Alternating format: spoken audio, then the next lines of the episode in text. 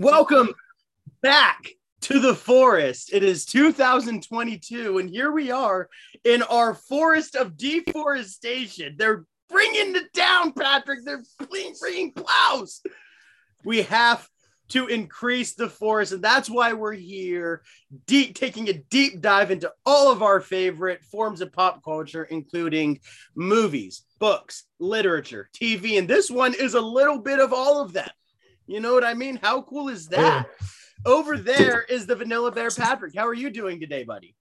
I am doing great. This First is time we're seeing each other uh, over over Zoom, obviously, but first time we're seeing each other uh, since last year. yeah, man. Yeah, Honestly, it has been a bit. yeah. And if you don't know, you should know. This is Mundo. This is your chocolate bear. This is the Two Bears media review. Uh, you read the title and you know why we're here. But before we actually say it, this could get a little deep. Uh, and we'll get into why. But before we even get into why or what where it is we're talking about, Patrick, I have to tell you that I watched an incredible documentary last night. Yeah. Yeah. All right. Uh, Hit me. it so as everyone knows who listens uh, i am a huge uh, professional wrestling fan. Uh, no surprise there. Everybody knows that about me right? Yeah.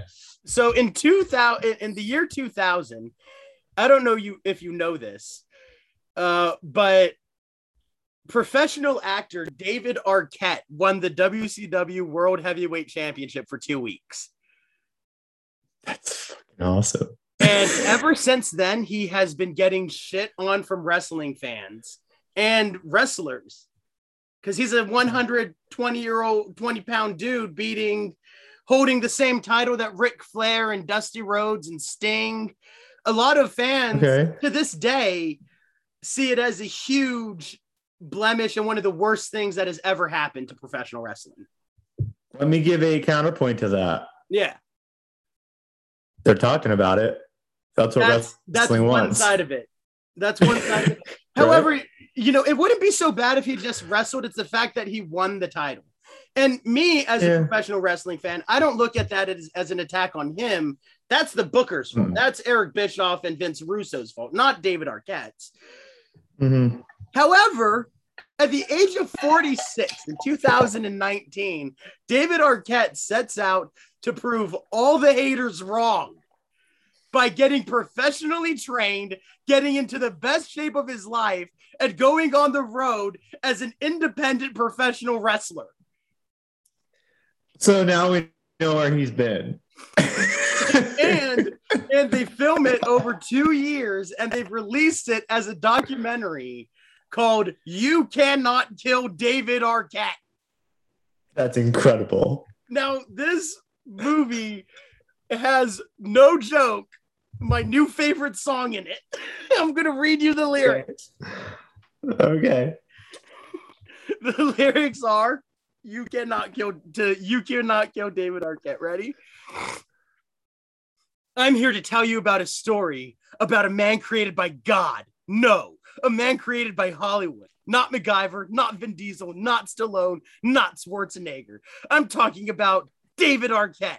The man is invincible. He was in Scream 1, Scream 2, Scream 3. If they make a Scream 4, he'll come back as a goddamn cyborg.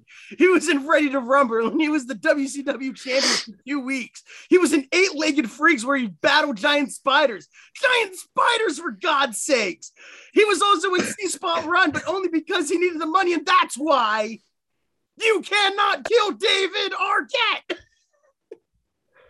And that's all behind, I'm assuming, some heavy rock song. Yes. Like, Right. Okay. From- That's amazing.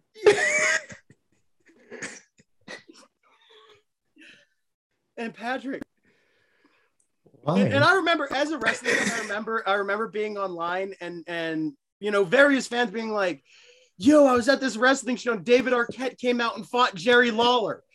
Yo, I was at a wrestling show when David Arquette got stabbed in the neck and went to the hospital because Nick Gage stabbed him in the neck. Yo, I was at a professional wrestling show when Bubba Ray Dudley put David Arquette through a table. Homie in 2019 really went out and did it.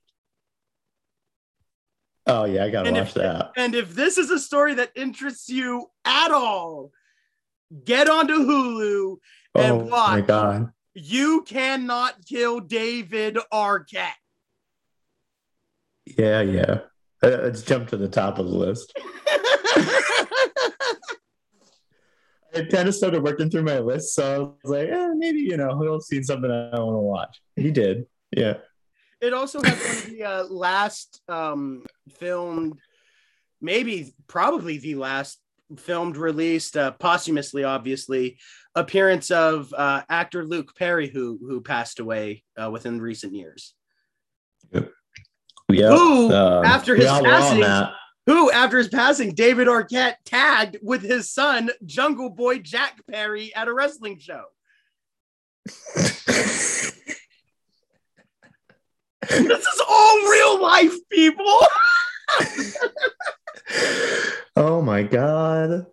Well, I just had a simple. I've actually only watched five things, so I was gonna list them all to you from worst to best, and the last couple we need to have a conversation about anyway. yeah, Mine's not as exciting. no, it could never be. It will No. never be as exciting as David Arquette learning how to Not perform. as that.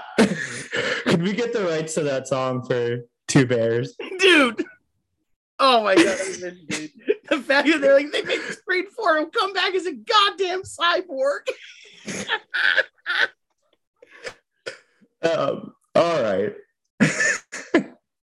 well, I did have a comment about him. I just saw him on the the um, New Year's Eve show. Um, did you check any of that out? Watch No, any I of it with the uh, I- family? No, I, I went over to a friend's house and we literally played Mario Party all night and Cards Against Humanity.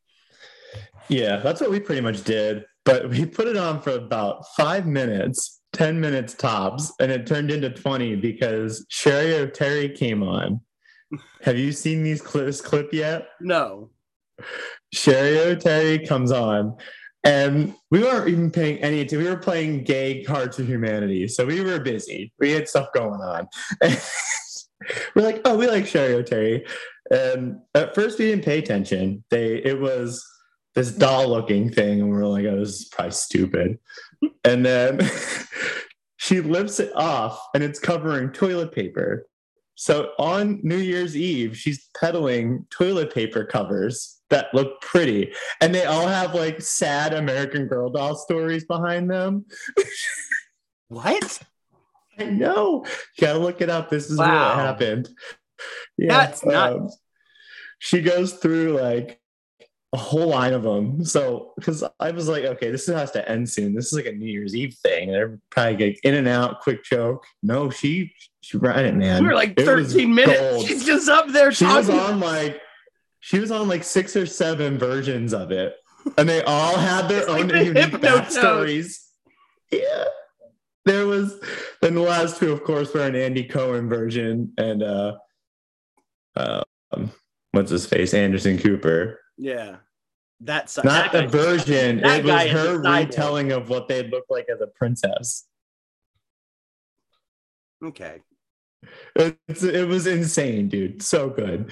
Um, but David Arquette was on there as an interview, and I was surprised how good he looked. So that makes sense about But why. yeah, he because he got yeah. I mean, he, shape. he- it's cool because like at the beginning of the documentary, you're he, you're he's like doing photos, and you're like, man, he's like not in the best shape. But by the middle of it, you're like, he's in pretty good shape. And then by the end of it, you're like, Yep. he looks like he could whoop some ass. Oh, And then he gets yeah. stabbed in the neck. Okay, I so I'm just gonna rattle out these I didn't really want to spoil that, but I knew that would like put it to the top of the list for you watching. Yeah, no, that's that doesn't matter to me. Yeah.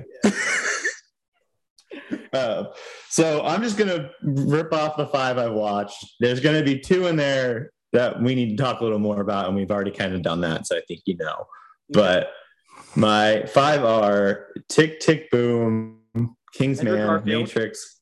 Yep. Hawkeye, Moneyball. So I've seen the new ones of all those, plus watched a couple of oldies that are supposed to be good in preparation for Don't Look Up because I feel like it's similar to the style that Don't Look Up one for.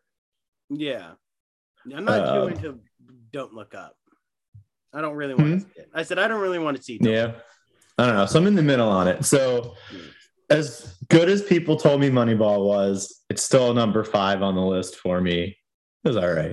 It was okay. Uh, yeah. It's fine. Yeah. Yeah. Some good, per- some good was there, performances, some decent directing. It's Yeah. probably deserved to be nominated for Best Picture that year. Didn't deserve to win. Yeah. No, that's fair.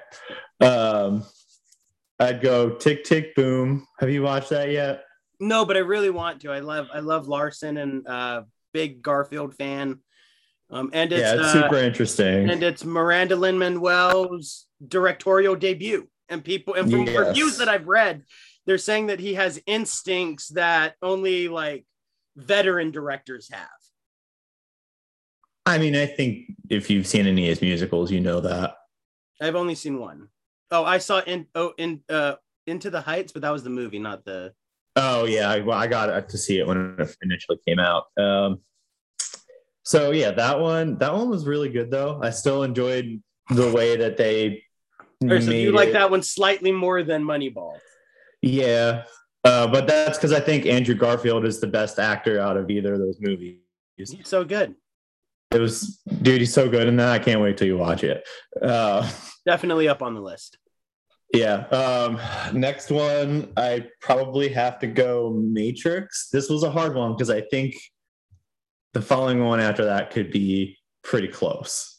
Yeah. I don't think it makes much of a difference, but the difference for me is the Matrix stories can sometimes get confusing Sometimes. for a while.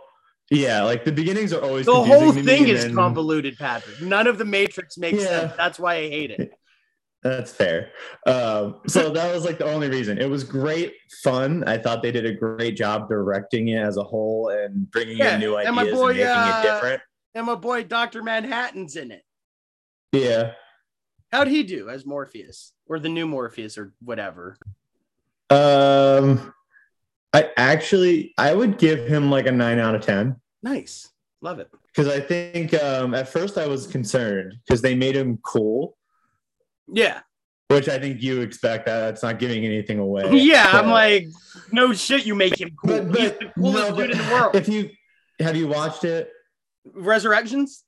Yeah. No. I'm I, I- Okay. Yeah. So you, if you That's, ever like, watch it, you'll get what Not I mean high on my the- list at all, bro. You know I'm not a Matrix fan. I, I know, but when when you watch it, you'll know what I mean by cool. Because Okay. obviously Morpheus was cool, but like Yeah. they do something different. So I was a little concerned, but they did do well. Um, the way that they set up Keanu Reeves in this movie um, as Anderson, it's so it's such a smart way to make you believe there should be another movie. Oh yeah. that was my There's- concern. of, yeah, I mean, I think uh yeah, there's a planned trilogy right now. No, right, but it's still my what's his, my thing was what's their reintroduction out of Yeah, death, Yeah, whatever. yeah, yeah, so, yeah. He has to they now a good job with relearn everything and yeah, they did a good job. Um, I like the way that they presented it. Um, then I would probably have to go. These last two are tough for me as well. Uh, I'd probably go num- Kingsman is my number two, which alert alert that makes me put Hawkeye at number one. Hawkeye was That's a very bold thing that for me to this, do. se- this this season. Huh? Hawkeye has rocket strapped itself right up Yes. to to Civil War level, to Ragnarok level. Um, I liked it probably more than I liked No Way Home. Um, I mean, I Hawkeye all around massive fucking home run Home run, man. for the Um, MCU, and yeah. and and maybe it's because of the characters, but the fact that it didn't just end in a giant punch up. oh, it was so good. And I just recently, I just recently finished. Um, for those of you uh, comic book fans like me, uh, I just finished uh, Matt Fraction and David Aja's run run uh, with Hawkeye. It's a 22 issue run, so it's very easy to get through. Uh, they sell it in, in one book for like 30 bucks. Uh, it's very good. Uh, Matt Fraction, David Aja, uh, Hawkeye, my, la- my Life as a Weapon. Um, incredible comic, right? Incredible comic. Incredible. Yep.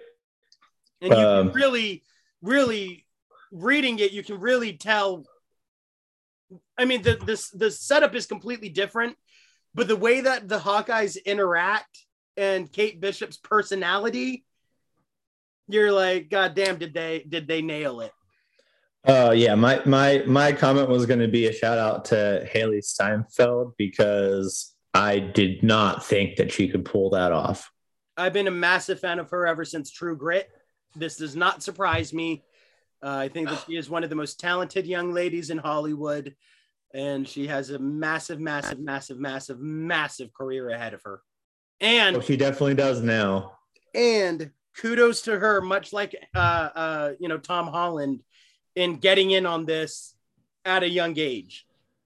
Yeah, You know, yeah. really cool shit. Really cool shit. Um, but Kingsman So- was good. Dude, I I don't want to. I wanted to have a, some small conversation around it with you for now because Yeah, I think we might be, we might be due for a reboot on that Yeah, conversation. But sure. um, yeah, it was um, it was a- what I wanted, It's few. Here's the deal, man. Few. right? There's there's plot points that really bothered me with it.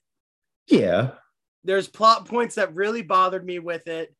Um, but I try. But but this is the way that I I explained it to another one of my friends.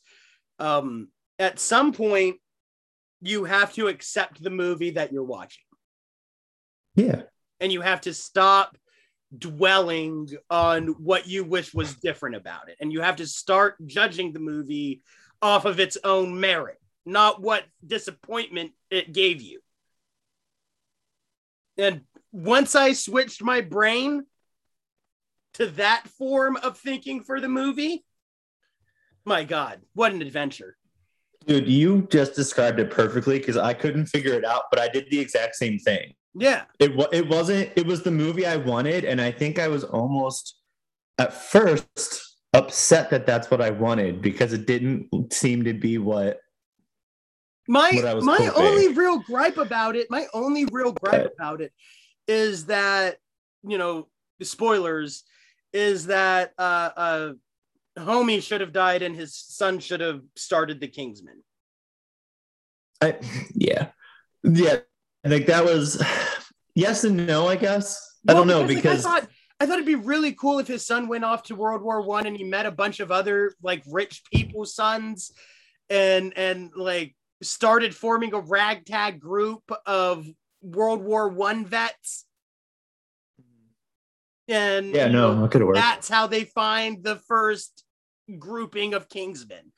The fact that the first grouping of the Kingsmen involves King George is a little weird.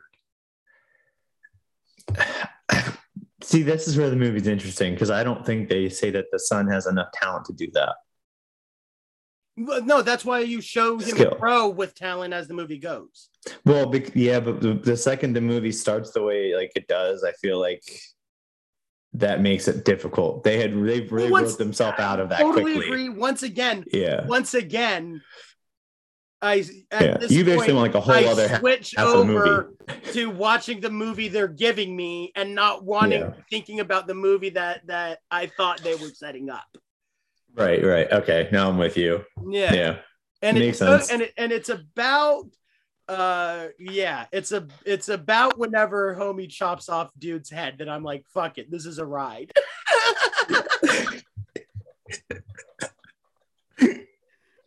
like, that's a good spot. oh my god how awesome was that so good. I have a friend that was upset he was like he was like a kingsman with one decapitation are you fucking kidding me i was like you mean the most spectacular decapitation in film history bro It was so good, dude. The the the sword villain, dancing. the villain Oh was uh was Yeah. very predictable um Yeah, Yeah, and and had an accent that could only be rivaled by fat bastard.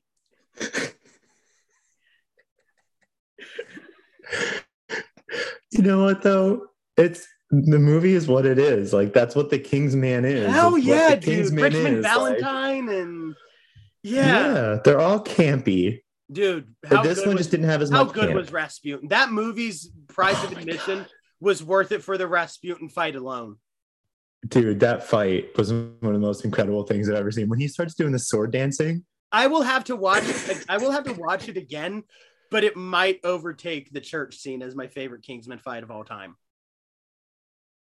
I thought about it. I did. The fact that he's bodying th- all three of them at once. Yeah. He is bodying all of them at once. It's it's pretty incredible. Like that's the thing. These guys know how to do a fight scene. Oh so it's whatever you Matthew think about the Vaughn rest of it. Yeah, Matthew Vaughn is is tip top at his game whenever he's just like having people sword fight each other. Which is why I put it above the Matrix. Yeah, Because I think the fight. fight scenes are still better. even though that's all the Matrix is about, yeah, in my opinion. yeah, no, But- yeah, so good. okay. But what are we really here to talk about today? Patrick, We've caught the- up. It's time. over the last year, over the last year, you and I have gushed and guffawed. And normally we're not afraid to talk about things unless No. if there's something, it's something that's very dear to us. Mhm. And somehow, somehow, The Queen's Gambit, a Netflix original miniseries, has Mhm. stolen the hearts of not just your two bears, but seemingly of America. I've only met one person that didn't like it.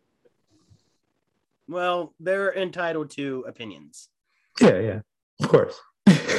They're allowed to. They're allowed to have opinions. We are So all we- allowed to. For But our to- but to- journey, but to just prove how wrong that person is. At the Critics' Choice Television. Awards in 2001, it won Best Limited Series and Best Actress for Anya Taylor Joy. Uh, the first of many awards it would win.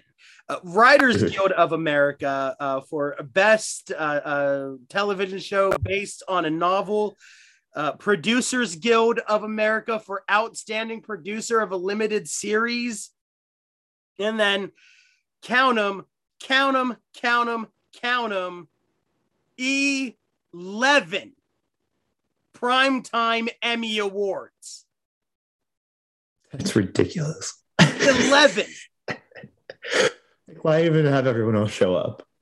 My God. Would end Oh, up would jeez. end up uh, uh, winning for outstanding limited or anthology series. No surprise. Uh, outstanding director for a limited or anthology series for Scott Frank. Um, and though they didn't win, though they, they didn't win, uh, nominations for lead actress Anya Taylor Joy and supporting actresses uh, Thomas Brodie uh, Sangster, who uh, uh, uh, played uh, homie with the mustache. yeah, Benny- Benny's the boy. And another uh, supporting actress uh, nomination for Moses Ingram, uh, who plays her best friend. Um, though I got to be honest, really, really not cool uh, with uh, what's her name, uh, not not winning, uh, not being nominated for her for her adoptive mom. Oh, yeah. It's crazy. Yeah, That doesn't make any sense. Yeah, she legit, I thought, stole the stole every episode that she was in. Uh, Marielle Heller, who plays uh, Yeah. Alma Wheat- Wheatley. Um, I really, I really thought that she did terrific in this. Um, but the Queen's Gambit, Patrick, debuted on Netflix uh, on October 23rd, 2020. Uh, I did not check who was the WWE champion at that time. If I had to guess, I got I got a stat for you. I got a random stat for you. Go it's for okay. it. go for it. Random stat me. Yes. Tom Wilson in the 2020-2021 NHL season led the hockey league with 96 penalty minutes that year. Whoa! Patrick, Yes, I was not expecting that one. Well, I was looking for the best fighter, but they were very subjective. Yeah, well held there. Uh, and I will hit you uh, with, let's see here, uh, Drew McIntyre, WWE champion. Uh, at that time. Yeah, big Drew McIntyre fan. Love that guy. Um now this was a a, a weird thing. Um before we get into it, before we Mhm. get into to the show, yeah, it is imperative to know that the Queen's Gambit is a show uh, that is that our, our main character is a chess prodigy. Right? yeah, yeah. You know how to play chess, Patrick? I played very. I literally know how the pieces move. But Like. I, I, I would play with my friends, but I, we weren't good. We just did it because it was fun to try and beat each other. We Yeah. didn't go out of our way. Um, I love playing chess, but I'm very bad at it. I have Mhm. a I have an Elo rating of about 700. Um, and that's average. that is yeah, like no, the fact that you know that is impressive. This is below average. Um, it's probably dipped down to maybe 450 by now, which is which is also below average. Uh, my brother, however, my brother has an ELO of like 1400. He's pretty good. Oh yeah. He could probably beat most people in my in, in the town that I live in. Well, after meeting your brother for that one long Doesn't weekend, I surprise you, see that. No, no, Yeah. not one bit. He would practice. Yeah. Oh yeah, he practices. Yeah, Oh, and he's yeah. constantly playing on his phone uh, on on the chess.com app and um yeah, I love chess. I just wish I was better at it. And I'll tell you what, especially in a in a pandemic year, chess really helped me get through the pandemic whenever my restaurant was shut down. Um, Yep. I mean, I legit just spent my my days trying to get better at chess and not getting better at all at chess. However, Patrick, one might wonder where does chess come from?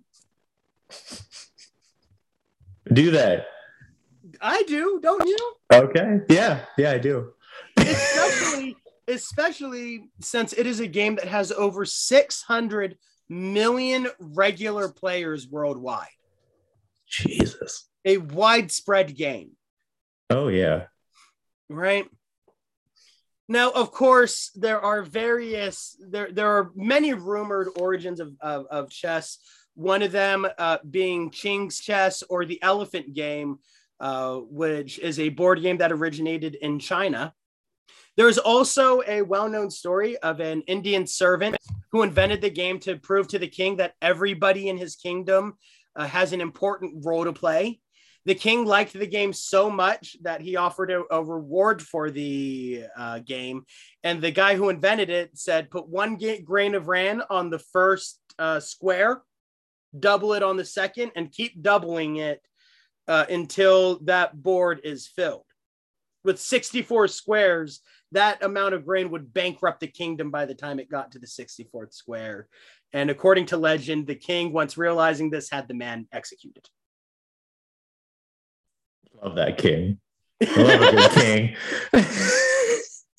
However, in 1913, a man by the name of Harold James Ruthven Murray, that's a name, who himself was fluent in English, German, and taught himself fucking Arabic to study the history of chess. I don't know why that's so funny. Because Like, it's fucking Arabic, dude. That's There's not even like letters. I mean, there is just for all of our Arabic friends out there. I I took like two years of Arabic in school. Like I know there are letters. I'm just saying to like an Anglo-Saxon person, like the, it is literally impossible to, to catch on to in, in some ways, especially To understand re- the history of chess. my God. So No, no, use it for nothing important. And he and he uh, uh, does so much research. He ends up putting out a 900 page volume Jeez. on the history of chess. Uh, after studying thousands of, of manuscripts and, and artifices, uh, he determines that the origin of the game comes from a game called Chaturanga, an Indian game uh, from the seventh century. Huh. And Chaturanga, believe it or not, has many of the same pieces that move in the same way. For instance, Interesting. the Raja or the king can only move in one space in any direction, much like the king in modern chess. A Ratha or a rook, which would become the rook, can only move in a straight line and can move for as long as it is uninterrupted. The uh, Padati or the pawn can only move one space forward and attack diagonally much like a pawn in regular chess. It even has an ashva, which becomes the knight, which moves in the exact same way that the knight does. That's pretty cool. The only mo- the only pieces that don't move exactly like they do in modern chess are the bishop, which was the Gaja back then, and they literally don't know how it moved. There are like three or four separate ways that people describe its movements.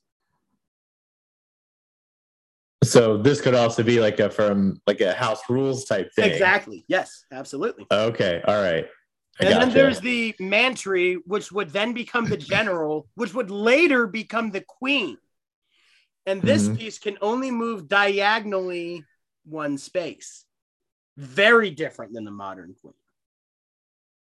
that would change a lot about how you play chess. Now, this game was super popular uh, through India and its uh, Arabic neighbors. Um, and you can win by two ways.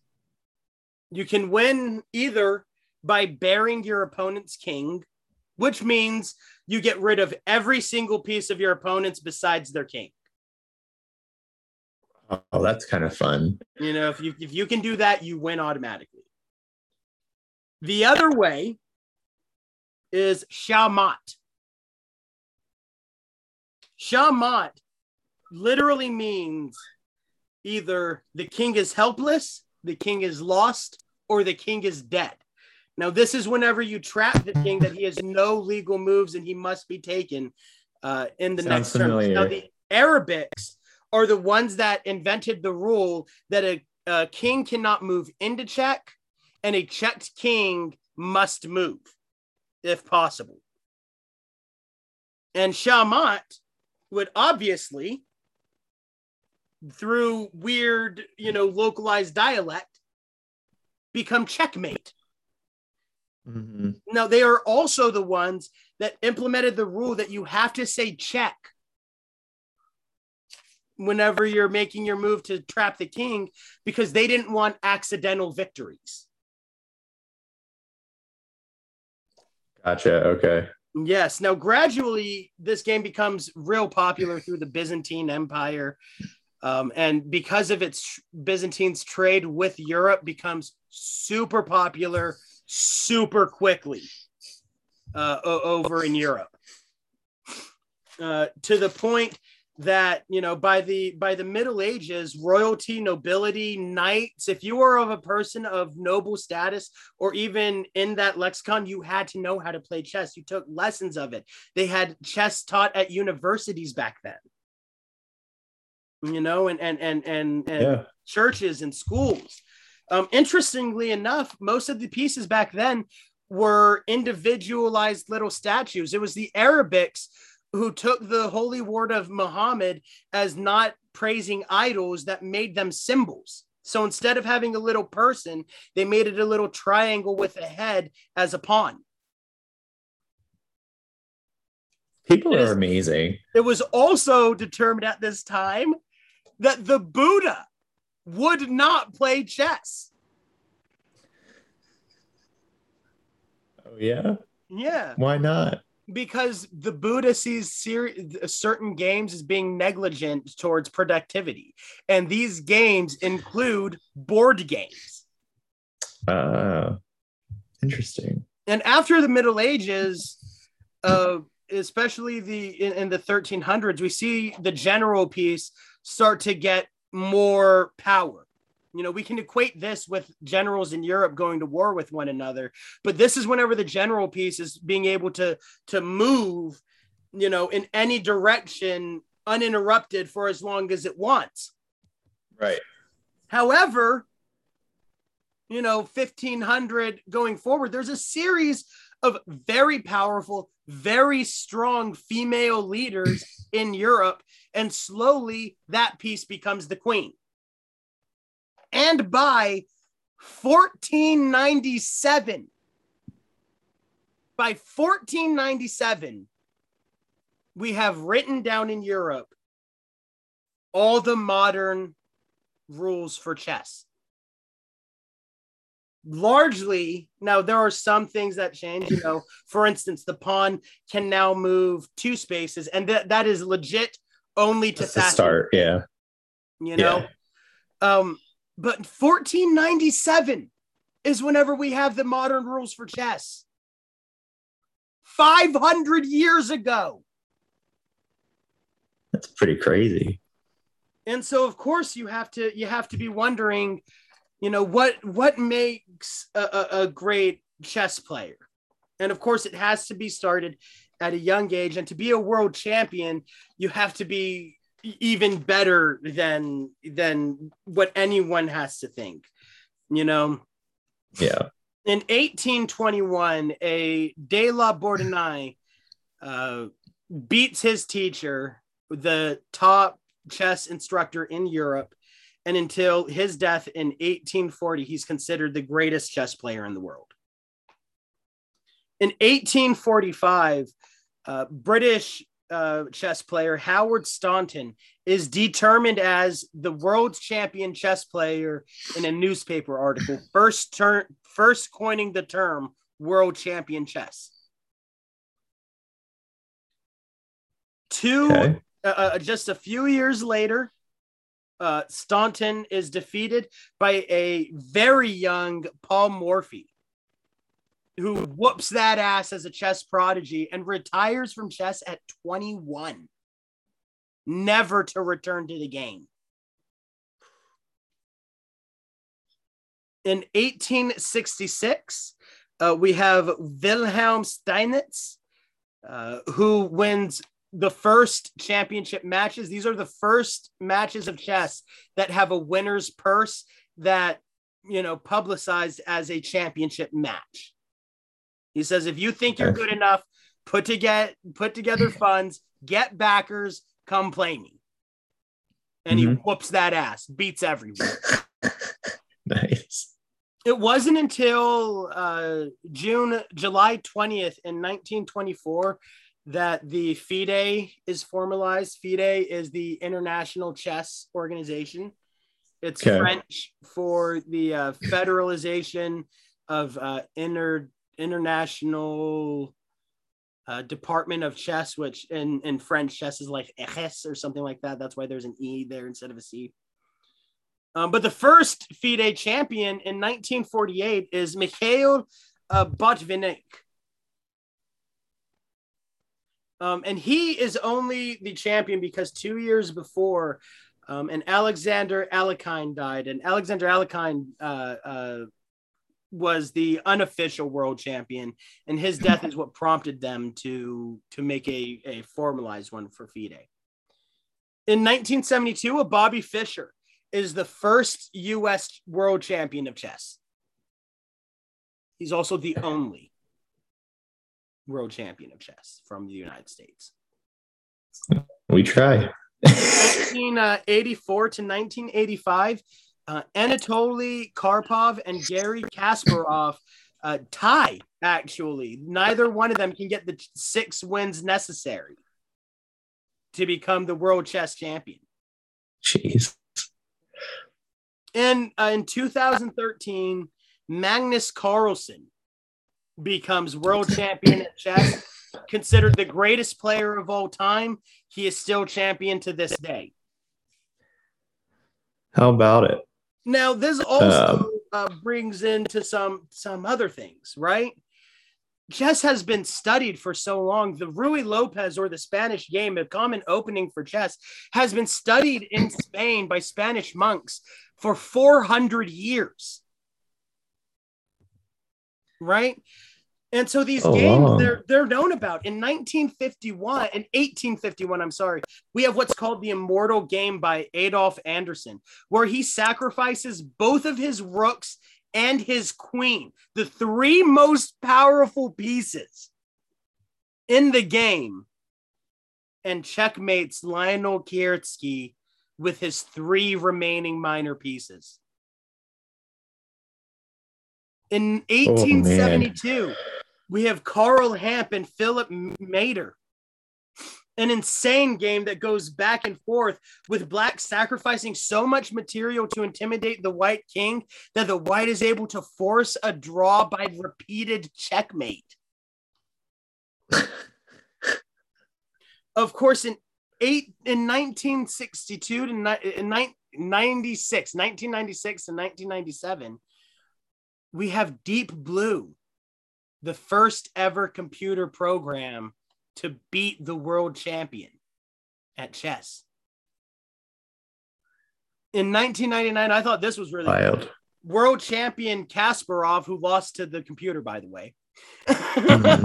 uh, Kasparov does a versus the world game where Jesus. he faced 50 thousand grandmasters or international grandmasters. And they voted on the best move. Whichever, oh, whichever oh. move got the most votes was the one that they used. And kasparov beat the world. Okay i have two comments to make to where we're at right now right? Yeah. So one, more minor one. I hate that chess is something that you can have a draw in. It's one of the main reasons I don't like soccer. I don't like ties. I want a victory. Well, yeah, but like, yeah, I know I get that, but I mean that's just like the rule of the game. If you can't move, Oh, I know. if you trap the king in a way that it can't make a legal move, that's a draw. I got you. Yeah, yeah. I know, but it's still a thing. You know how competitive I am. Yeah, Ties, I hate that shit. yeah. Just not, not fun for me. No, Uh, nobody wants the to. next one. Chess players do. Yeah, I got wait for you. Wait for this last one. Wait for this one. Yeah. right. Okay. Uh, another point I want to make for in specific to chess and some other, a few other things. In chess, when you're the best at it, you're the best by more than any other sport is between their top and second best player. Oh yeah, It just doesn't matter what's like. I don't know many other sports off the top of my head where I'd say, oh, this person was maybe in the span of like 60 years, right? Your Michael and LeBron argument. Okay. It's been like 20 or 30 years between them. That's pretty biased on either direction, right? yeah. But besides that, when you look at the two of them in their own time, no one's even close to how good they've been. Right. And that's about it in sports. And Gretzky, we'd had that conversation, but I got to put him there. You know, and Um, that's the thing. Like these it- but it's throughout history. It's incredible. Well, and then that's and that's and that's like the craziest thing is like is like you can have that argument of whether a a LeBron or or a Jordan team would beat each other in their primes. In their prime, in Yeah. his prime, Kasparov would not beat Carlsen. I don't think Probably not. Carlsen has the highest Elo rating in history. It's like twenty eight hundred.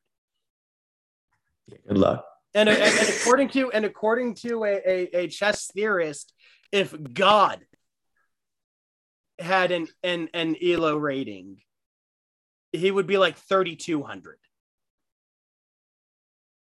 So 3200 is perfection, Yes. basically. and and carlsen's at 28 Jesus. the carlsen plays in a way in a way that like even even chess masters whenever they play against him they're like he plays in such an advanced way that at the beginning of the game it feels like you're playing a beginner yeah. and then by middle game you start to realize that things aren't going your way and then he checkmates you out of nowhere. Yeah. Like he has some other, he knows other tactics that aren't in books yet, yeah. Which he probably won't tell prove it and to ever. prove it you know the, the now the chess championship it happens every other year. It happens every two years. Uh, and the most recent one happened this year with a a challenger a russian challenger or, or maybe ukrainian. Uh, ready for this? Mhm.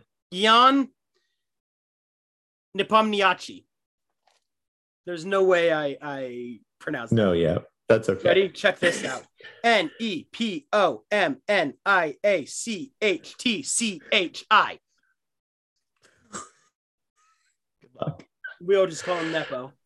Uh, but Yeah. Carlsen and Nepo uh, play. Nepo blunders on the 130th move of the game and resigns at Oh my God. 136. Jesus. This is not only the longest game in World Chess Championship history,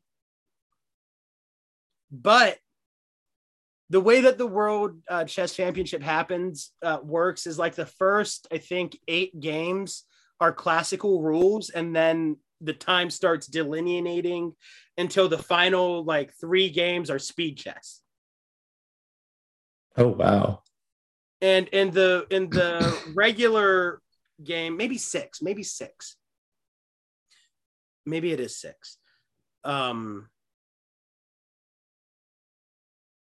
no it's eight um in the classical chess in in, in world championship games there have been 19 consecutive draws What? there have been 19 consecutive draws uh, uh, in in world championship chess history until this game that just happened in December. Jeez. And then he also lost two out of the next three. then he just got his ass whooped.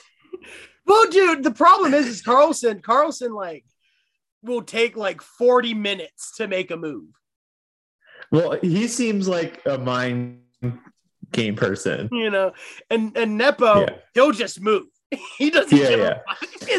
Well, I imagine with a Carlsen going 136 moves with somebody, he's comfortable. He's going to play mind games with you. He's going to know you can't get out of something, even if he doesn't move that necessarily doesn't help him right then and there. He'll like, that'll just confuse the shit out of him, and I'll be good to go at in some about point 20. he's just fucking with these people. Yeah, right. He probably could have gotten him at 90, but he was like, I'll do 40 more moves. Why not?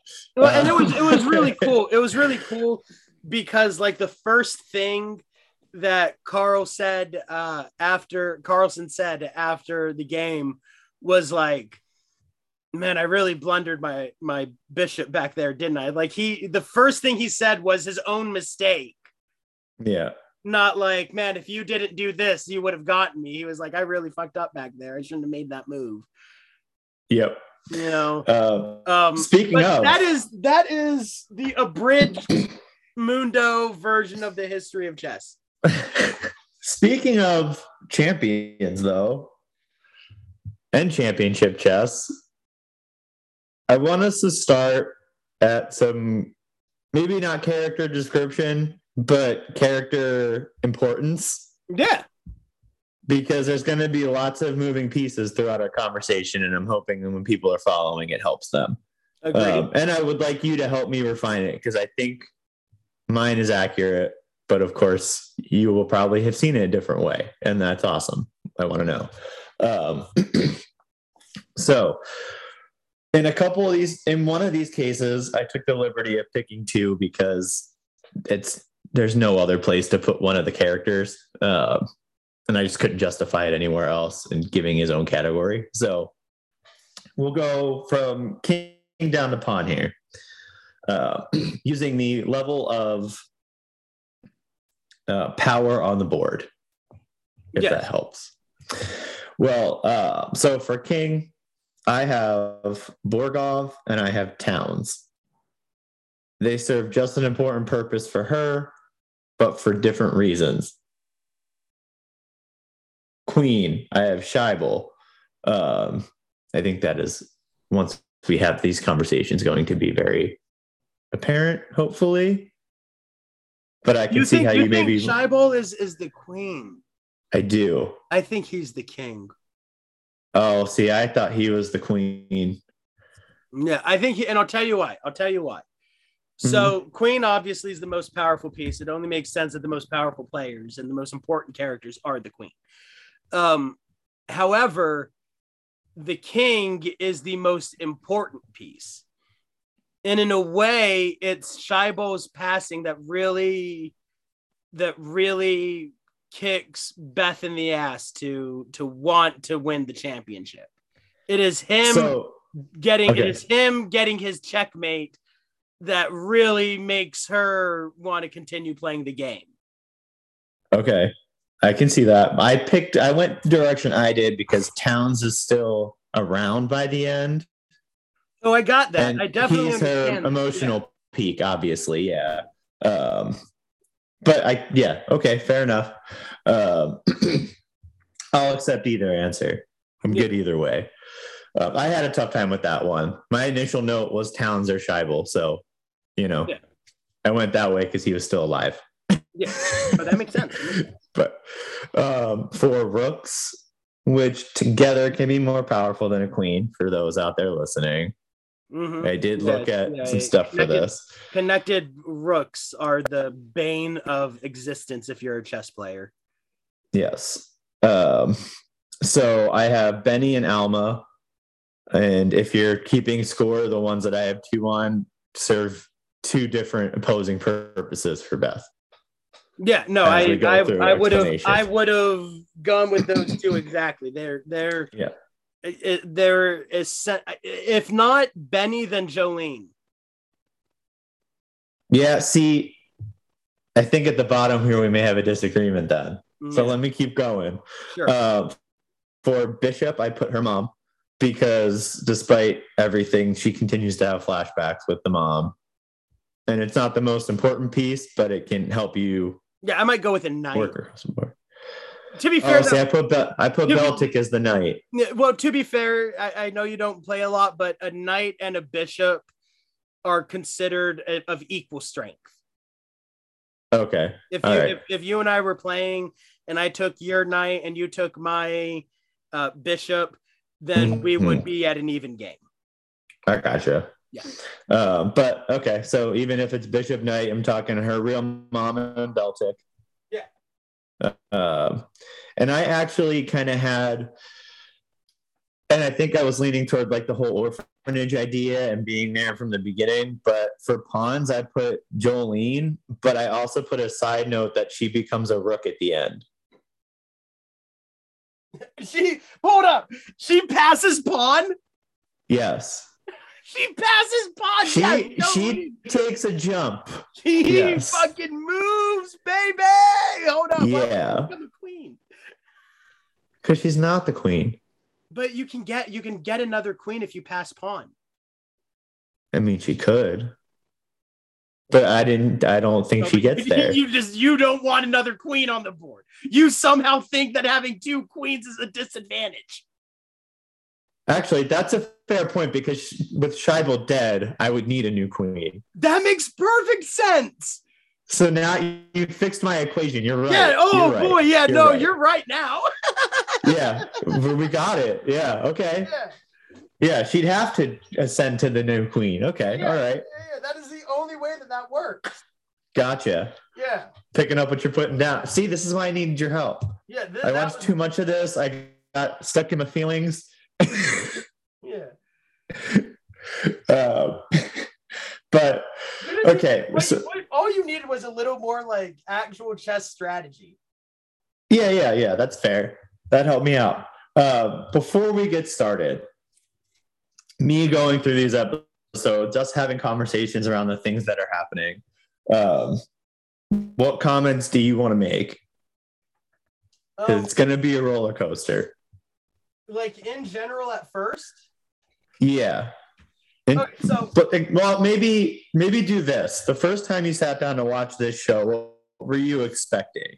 Yeah, I, I, I that's exactly what I was gonna do anyways. There you go. Yeah, so this is a, a cute little story. So at the time, uh, my brother and I, well, I'm laid off of work. Uh, it's COVID time, and the restaurant doesn't need me. Right, and so I'm like, whatever. And so my brother and I, we're just watching anything that we can find. You know, we're eating, we're eating edibles, and we're turning on random shit. You know, and so we we turn on Netflix, and the very first thing that is up is the Queen's Gambit. You know how they give you like a 30 second preview, you know, and the preview is whenever Beth Harmon is showing up to her first chess tournament. And she's like kind of having a conversation with the two guys that you sign that she signs up with, and they're like kind of Yeah. to her. You know what I mean? Oh yeah. Um, and uh, once again, I know my brother is a huge chess fan. Mhm. You know, and I'm So like, oh, so he was a huge chess fan before. oh yeah, my brother. like, well, you know, full full disclosure, full disclosure. My I don't think he'll mind that I say this, um, but my brother spent time behind bars. Mhm. You know, and whenever you spend time behind bars, you can only practice various things, and the pre- things that he practiced most were chess and ping pong. So he got pretty damn good at bo- both. And talking to my brother, my brother told me that he can't remember a time in his life where he didn't know the rules of chess. So crazy. You know, and so and so, uh, yeah, I know that he loves it, and I like chess. I don't love it like he loves chess, but I like it. You know, and and the story looks good. It has Anya uh, Taylor Joy, who you know I know as a as a rising starlet who who has who has appeared in Split and um, I think Glass at that time too. hmm And I was like, I turned him and I was like, let's do it. And, you know, initially we were, it was like eight o'clock and he normally goes to bed at 11. And so the plan was three episodes one day, finish it the next day. And we ended up just going for it. We finished the whole thing. Oh my god, that's then- so much. And then, and then the next day, me and him are talking about, and we look at each other and we're like, we need to show mom. yeah. you know, mom will fucking love this. Will be mom's new favorite show. Um, so two days later, we're like, all right, yeah, let's sit down, mom. Let's watch the first two episodes, uh, and then you can get to bed and do whatever you need to do, whatever. Know what I mean?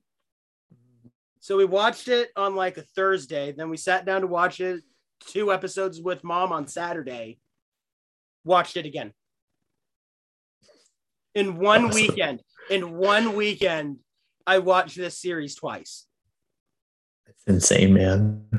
I can't tell you any other thing that has ever made me. There's been, I mean, I can't say that because there's been movies that I've went back to the theater and saw it the next day right. or later on that weekend. hmm But like a limited series, a TV show, seven and a half hours of your time. Yeah. It's a lot of time. you know, in one day, yeah. And at night, we started these things at night. We stayed up because it's that captivating. It's it um and to put it short and to put it short after we we watched it for the first time i turned to my brother and i said i i, I called it i called it I said that will win uh, Emmys this year. I said that will win most extent, uh, outstanding limited series. It'll probably win directing, writing, and best actress. I was wrong about. You called the actress one right away, you and I together. Oh yeah, absolutely. I told got- you that. I was like, that's it's it. It's like game over. No one else should She bother. ended up losing, but that's fine. It's still um, BS. It is. Uh, but two out of the four that I called ain't bad, No, that's pretty good. right? Two out of the Yeah. four I called ain't bad. And I'll tell you what, it was awesome watching its popularity rise. Yep. It was awesome watching its pepper, popularity rise. Um, you could go on to chess.com and play Beth Harmon. Oh, that's very cool. Yeah, you know, at different ages, she's a different e- uh, ELO rating. And by the age of, I think, 22, she's 2,500, Jesus. which is, once again, 300. so make no mistake, Carlsen would crush her.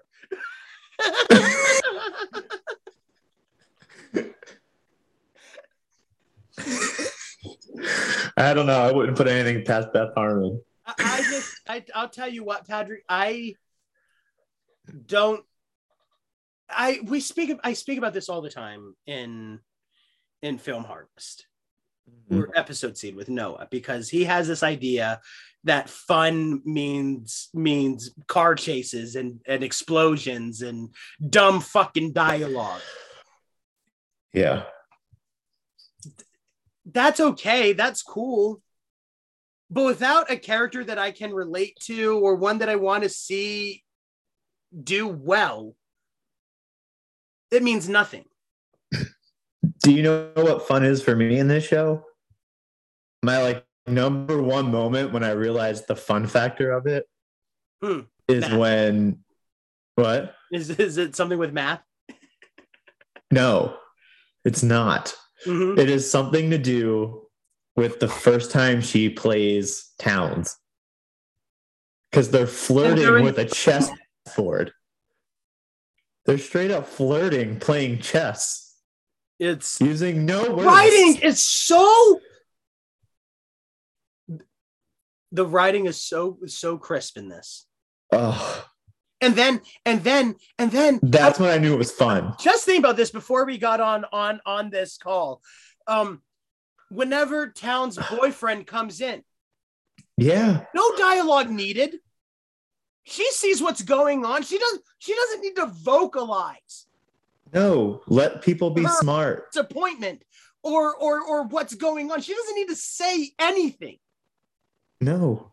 And Oh, neither does he. what's going You can see the confusion on his face. oh my god what a Ugh.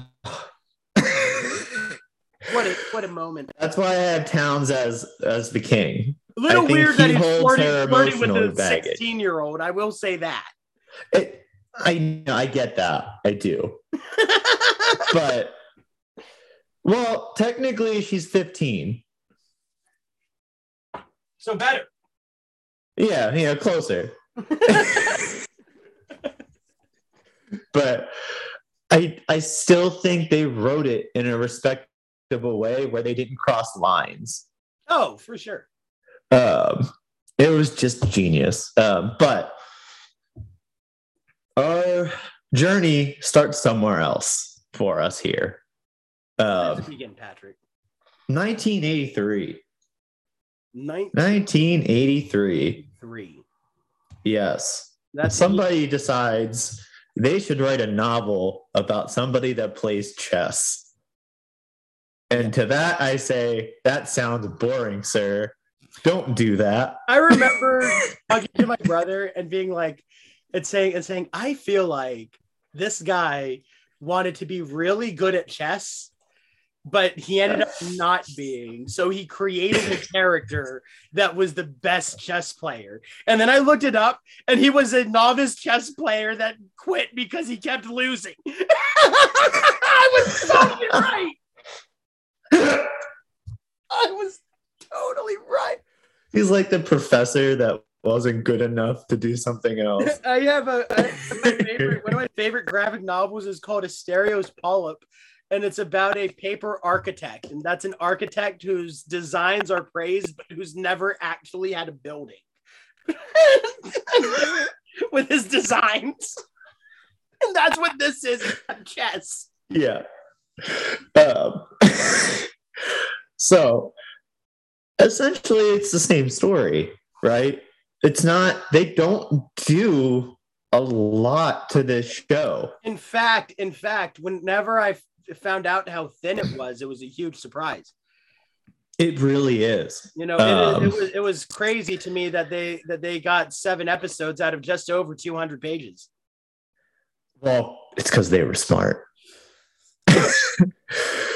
you know, it's they they they did something that I only know a couple movies in my life were able to do, and that's take a book that has a relatively intriguing character. I wouldn't say that she's my favorite in this book.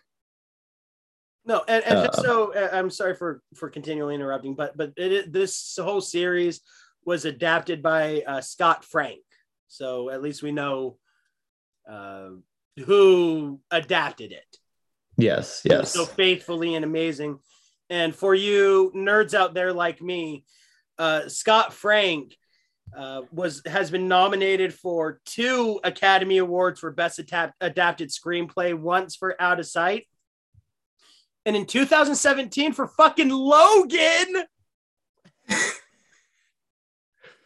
That's Nice. awesome, right? yeah, Yeah.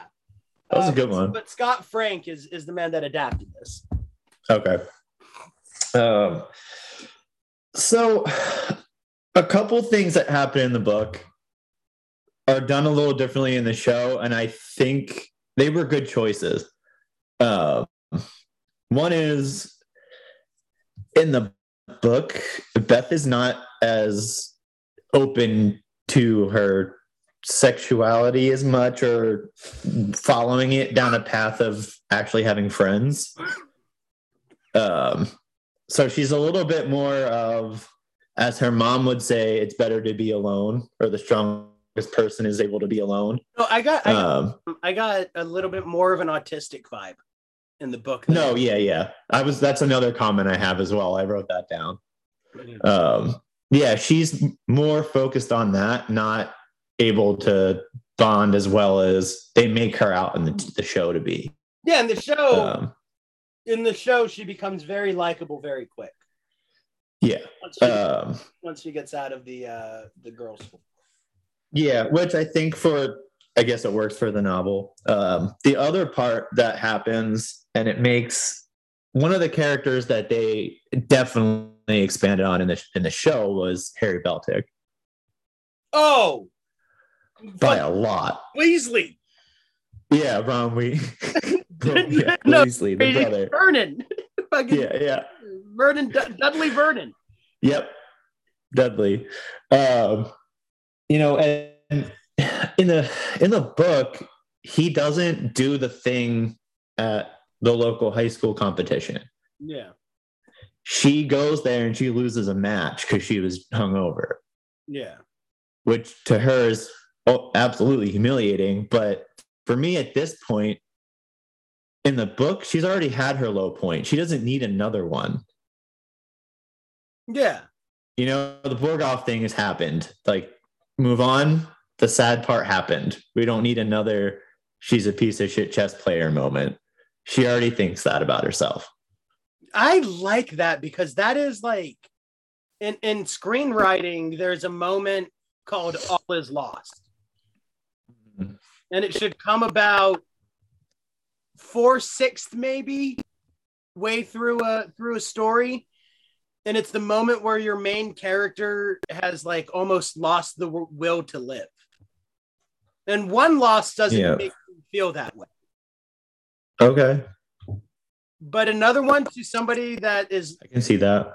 that in universe is worse than you and is a worse player than you Mm, know what i mean so i understand Yeah. your complaint but but at least for a storytelling perspective it makes sense for a book, it probably lines up Right. because it's longer. You're drawing it out. Yeah. Um, those were the main main differences. Like for me, as I read that book, I'm not going to get crazy deep on it. There's enough with the show to get into. Um, but me, I, honestly, I think the main points, like you said, they make her more likable, Yeah, just in general. and it changes the tone of scenes Mm-hmm. Mm-hmm. throughout. So let's just get into it, shall we? Absolutely. Yeah. We do the old uh here's the ending, right? Episode one, cold scene opening. She wakes up in a bathtub. She's a bit of a hot mess. Um What a what an incredible what an Okay. incredible attention getting beginning. Way to yeah, this for for uh, for uh, other dumb dumbs out there. This is called in medias res. We have started the story in the middle of action, and we will now see the lead up to this moment. it makes everything feel so important as you're watching it versus not and I, knowing and I have a is. point about that later on too that I don't want to get into right now, and I hope that I remember it. Oh, good. Um, we so we get that we get that incredible scene. Um, I'm gonna throw something out there so I don't say it a million times. The sets, music choice, and overall tone of the show is just great. Artistic, There's nothing not spectacular. makeup and hair and and wardrobe and shit. That's where this this program won most of its eleven Emmys. Yes. So I'm gonna just get that umbrella out. We Oh don't need God, to say that anymore. Outfits are Oh, chef's kiss. we'll talk about the last one. Yeah, uh, we'll get into it but uh, then it cuts us to her being an orphan um, it's a great obviously it's a trope that's been used in other things and you have to do it well um, because that gives you the impression she's already down low she doesn't have to go much lower Mhm. um, but she gets the option, doesn't she? Um, she meets Jolene, um, our wonderful. God, I love Jolene. She cracks me up. I like her so Um, much in the show because there's a mo there, especially in the beginning of the book. That's a weird part. I don't even want to talk about it, so I'm Me not either. to. That's why I didn't bring it up. But it, it, it, really, I don't know if book Joe, I don't know if book Jolene ever recovered from that for me personally, and I think it was Mhm. essential that they took that scene out in the show. yes, it did not work for me, and I a thousand percent agree with you. Uh, which is why Jolene still felt like she was just being used in the book. Yes, Um, like an actual where- person in the. where I've watched something else where they think that it's important that she sends the letter to Jolene for help.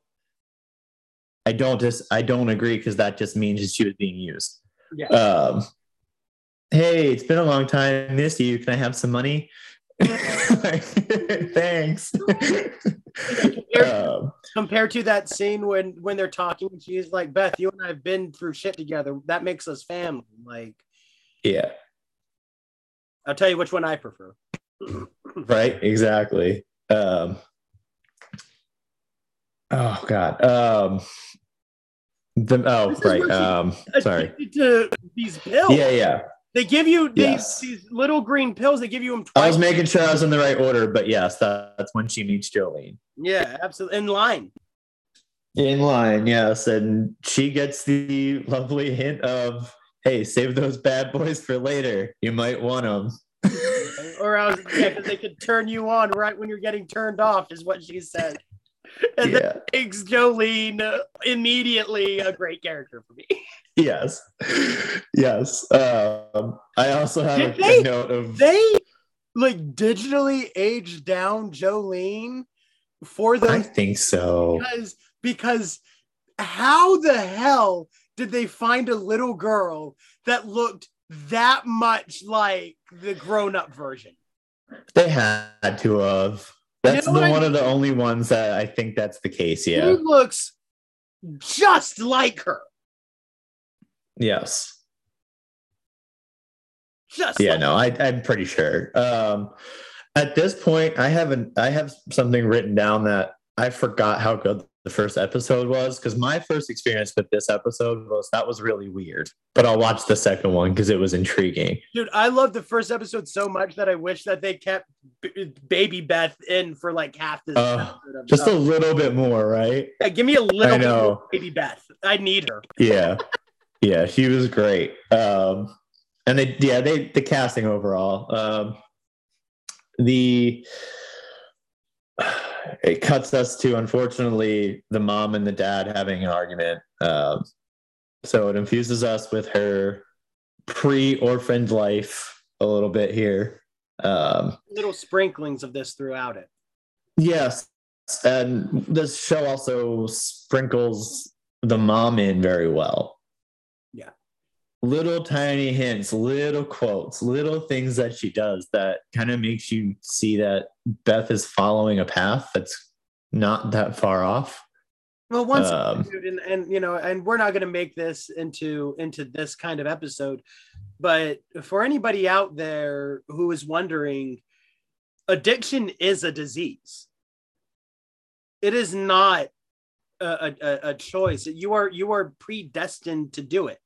You are predestined if if you have a family history of of of, of uh, substance abuse you're going to also probably have problems with substance abuse. It's a fact. It isn't even an opinion anymore. It's a fact.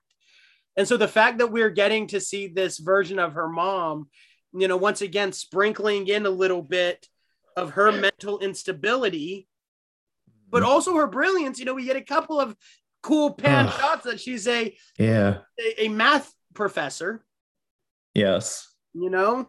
So we She's an avid reader. dichotomy. She knows people Right. So we got and their quotes and she can quote them. of of of where intelligence and addiction meet Yeah. you know and we're seeing it with her mom and it's and you're right i didn't even think about that yeah it, it, it immediately foreshadows where beth harmon's gonna go Yeah, you already know. You are. It's it's it's, it's basically giving you another cold intro into the other side of Beth. Um, it's wild, just wild. Uh, uh, and then my boy, my boy shows her how to play chess, or she sees our boy playing chess at least. Um, she gets told, "Go take care of the erasers because you're too smart and you're already done your test." Yep. Which they they do. I mean, we've already talked about it, but they do that throughout the show. They give you reasons to see how smart she is. Yeah. Um, they show and they show you they do not tell you they show you. They don't tell you. Because it could have been easy for them to get other No! things in. easy is it to write I know. I know. So, so, because you know what? Regardless of how easy it should be, we should appreciate it because they could have just as easily just had her go in the office with Mrs. Deardorff and had her say, "You're really smart. We should do things outside of Yeah, classroom." no, you're right You know, like they could have. They didn't, and I love it. Uh, but she goes down. She sees something. And it's not necessarily that it's chess, it's something that looks interesting and she doesn't understand. yeah so she just watches Yep. And in her brain, she has Just to like- just like understand. any in, inquisitive kid yeah. Yep. It perfectly fits. Um, Except, And- except if I was a kid, except if I was a kid, I would have not been able to know which piece moved without him telling me. The fact that she, Yep. She comes in and she starts like schooling him on how the pieces move, even though he hasn't Yeah. said a damn word to her, yeah. it's important. Uh, after a couple great quotes, um, you know, I don't play strangers. Ugh. She's a little kid and she's just calling her a stranger. Not a little kid, not a little girl. It's a fact. Stranger to me. I don't, I don't know you. Um, I was hoping that he she'd go the finally- Forrest Gump route. huh? I, hope, I was hoping that she'd go the like the Forrest Gump route. I don't know, like- man. It's been a long time since I've seen that. My name's Beth Harmon. That makes us we're not strangers anymore. Yeah. no, she. That's the thing. She doesn't even tell him her name, right? She just sits down. Uh, but eventually, he says, "Okay, time to play. Let's get this done. I'm going to teach you what I know." Um, he just goes for the throat, and I love it. He kicks her ass Yeah, with the scholar's mate. hits her with the scholar's mate, a famous uh, chess opening where you get checkmate in four moves. Yeah, and he's like, "You lose." that's that's the conversation around that. Okay, we're done for today. he just kicks this little girl's ass and decides that's enough. But she comes. Fantastic, and she still comes back. Um, What an important lesson, though. this lesson that we're about to discuss. Well, no, th- just that one. Just like, just like, just because you're young and you're a girl, I will not take it easy on you. Yeah. Oh no. Yeah, and that's that directly ties in with the next lesson she learns in this montage Right. of when you lose, you resign. Whenever you make a, a massive blunder, Yeah. Yeah. when you blunder, and and so you know, uh, obviously you can tell by context, a blunder is a is a move in chess that is is easily uh, uh, answered from your opponent and will immediately give your opponent a massive advantage. Yep. So that's like, I don't know, things you learn from the show, like cornering a piece that you really need, not being able to use it for a few moves, blah, blah, blah. Right. Um, you know, the little bit I do understand. Um, and you're also seeing throughout, despite she's still learning her chess, they're infusing the emotional side of her still. So she's seeing all these cute boys across from her in the boys' uh, school or whatever, right? Or the boys' orphanage. And she sees the girls thinking, liking them and things like that. And she's not understanding why she doesn't. At this point, I guess you don't know if she feels like that or not, if she's jealous or if she's just like, this is a waste of time. But you know, there's something going on mentally. It's a waste of time. Yeah. That's what I kind of lean toward too. But She, she's like, I could be fucking playing Shaibel right now. yeah. I could be hanging out with the janitor guys. I'm Yeah. busy. playing chess. Yeah. That, would, that would rule. Oh. After she said that right there. She just said those words exactly. I could be playing chess with the janitor right now. How great would that be? About a writing nomination. Talk about Oh my god. Yeah, script. that would have killed. Um, Shaibel gives her probably my favorite quote of the entire show. And it's pretty much in the first episode. There's no, I don't think there's a quote that's going to top it for me, but to tell you the truth, child, you're astounding. And then she goes and whoops a high school team's ass. Not just a team. She plays them in simultaneous. Yes. What a cool scene. She doesn't even know what she's doing. She's like, do, so do I just play them all at the same time? Yeah. Yep, go. and she she does it, man. Shows it. Um, it's just very impressive, and uh, the poor, the poor, like the poor people that she plays throughout this show, where she just absolutely demolishes them. I love them. I love Even as she goes up in rank, she's just like, "You- "You're at the bottom of the rung, pal." I love it. I love their de- dejected faces. The first guy after um, after Beltik, I think, is the one that she walks up to the table and she's like, "Hi, Beth Harmon," and he goes, I knew it. I was like, poor guy. He should just leave now. you know, I know, I know. I know. um, Jolene's still doing her thing, being her friend, giving her extra pills when she needs them, um, which can be good or, you know, if you're looking at Jolene's character, that can be a positive and a negative thing. Um, but she's not smart enough to know, right?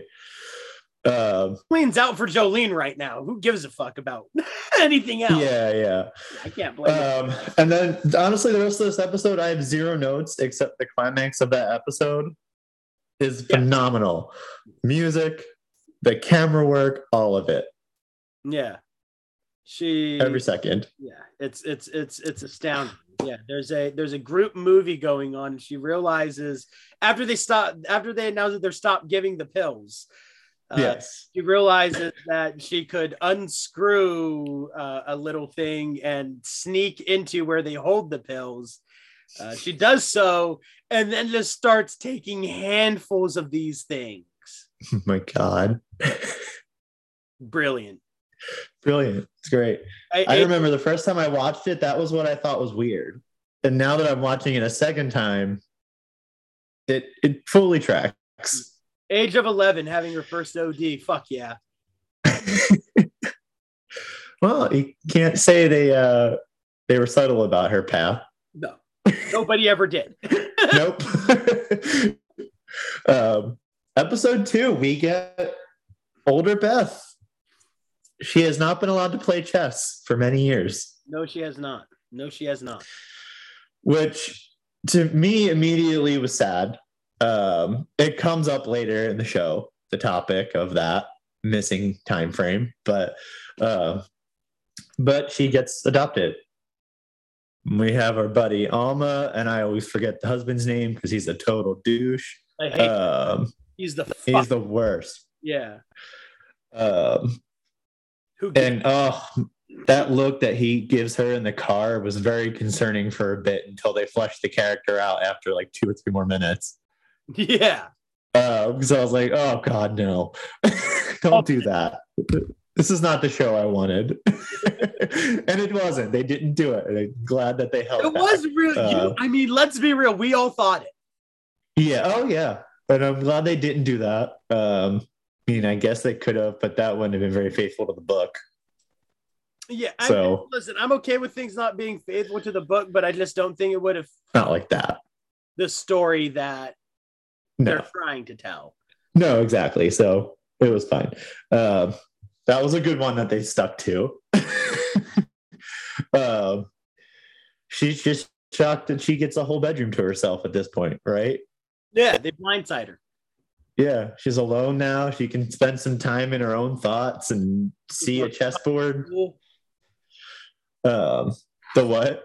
She's going to school like a public. She's going to school, um, which for her, as you'd expect with her personality, is not an easy thing to do.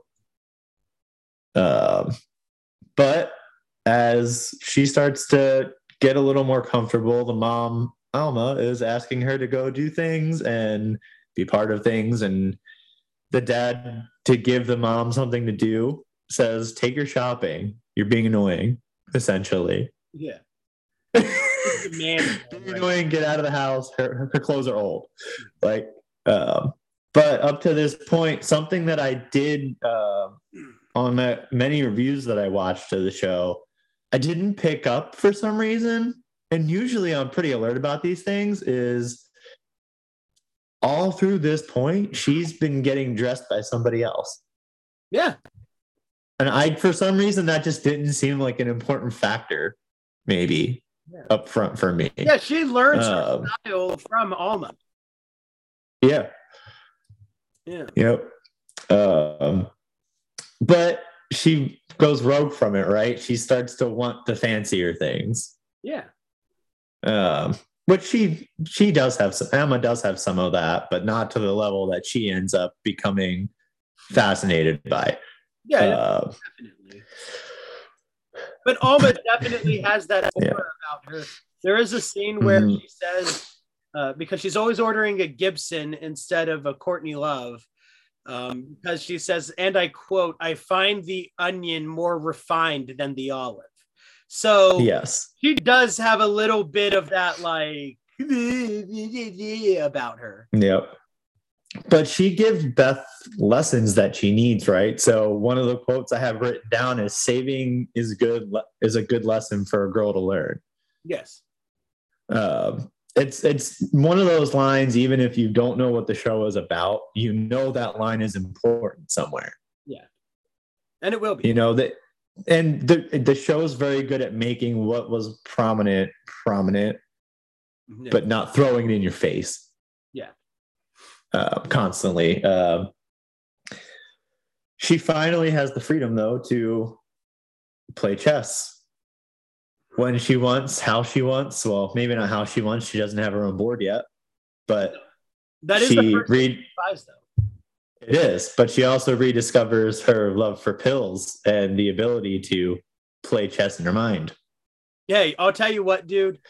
The the the clutch of this whole series is ceiling chess.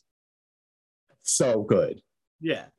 It When blows your mind every time they do it. And you're seeing the pieces move on the roof. Yeah. I could watch that for 10 hours straight. forever.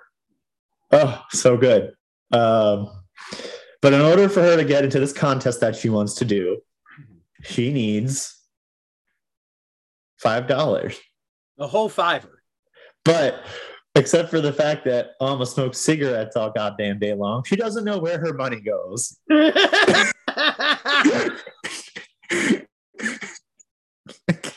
Come on, Alma. I just know. don't know where it all goes, dear. and her, her look at the cigarettes is just gold. that is hilarious. I never even thought about that. God, so good. But uh, it brings our, our lovely boy back in the fold. She writes Shaibel a cute letter saying she needs $5 to play in this tournament and that she will give $10 back after she wins whatever prize. Yeah, that's fair. Transactional, right? Yeah. And hey, I need your help, but I'll so- give it to you just so back we're twofold. clear- just so we're clear, Patrick, uh, that is forty-five dollars in today's money. hmm Oh, I have another. I have a, a calculation based on the house when she does that. So, Nice. yeah. Um. Oh gosh. Oh yeah. She steals the uh, chess review when she picks up the cigarettes too. That's how she finds out about this local tournament Tournament. Yeah, yeah. at a local. Which is important for those watching um, or listening. That is. Um, it's tournament time, baby. Tournament time. High school. and this is Let's the, meet some this, is, this is the scene when she goes up to Yes. the tournament. This is the preview scene that I thought was so interesting Mm-hmm. that we started it right there. I, I I laugh when I know the scene's about to start this time around because I already knew most of the dialogue that was about to happen, It's so and I still loved it just as much. those two guys uh, are the best. The the two brothers, and so when I, gave you the rankings in the beginning, I put Jolene as pawn, but I think she's like the head pawn, Yeah, she's the and then you get like the brothers, and you get you know you know what I Once mean. again, she's the pawn that passes. She's the pawn that makes it all the way across. All other Yes. pawns can be sacrificed. Yes, exactly. Um, but she is committed. One, she has an obligation to Shaibel Yeah. now. She has to win. Yeah. She doesn't have a choice. She has to pay him back now because otherwise she won't be able to. And two, she doesn't like that they don't think women can do things, which is already so well understood from a nine and a 15 year old. It is Yeah. masterful. Um, And the way that they Uh, even like the way they even like insult her by saying like, "Well, do you want to start in the beginners tournament?" And she's like, "I'm not a beginner." And they're Yeah. like, "You don't have a rating yet." And she's like, "How do I get one?" They're like, three months, maybe." maybe if you played every day in a tournament like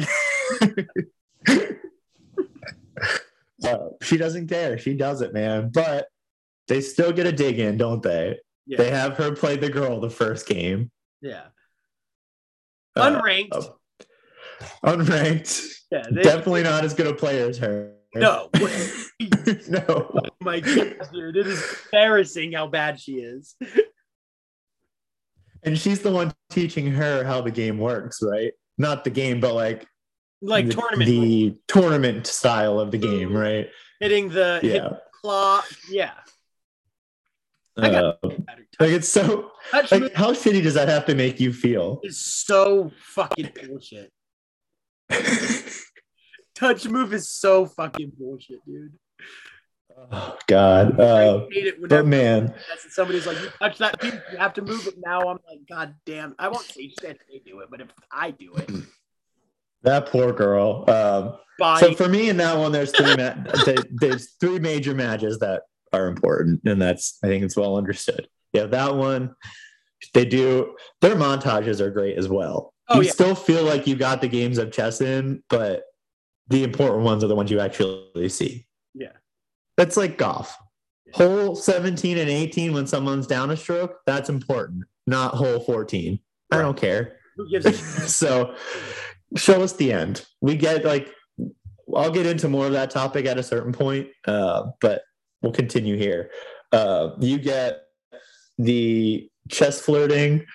Good lord, so good. Her and Townes as just a duo. Um, great pairing. well done.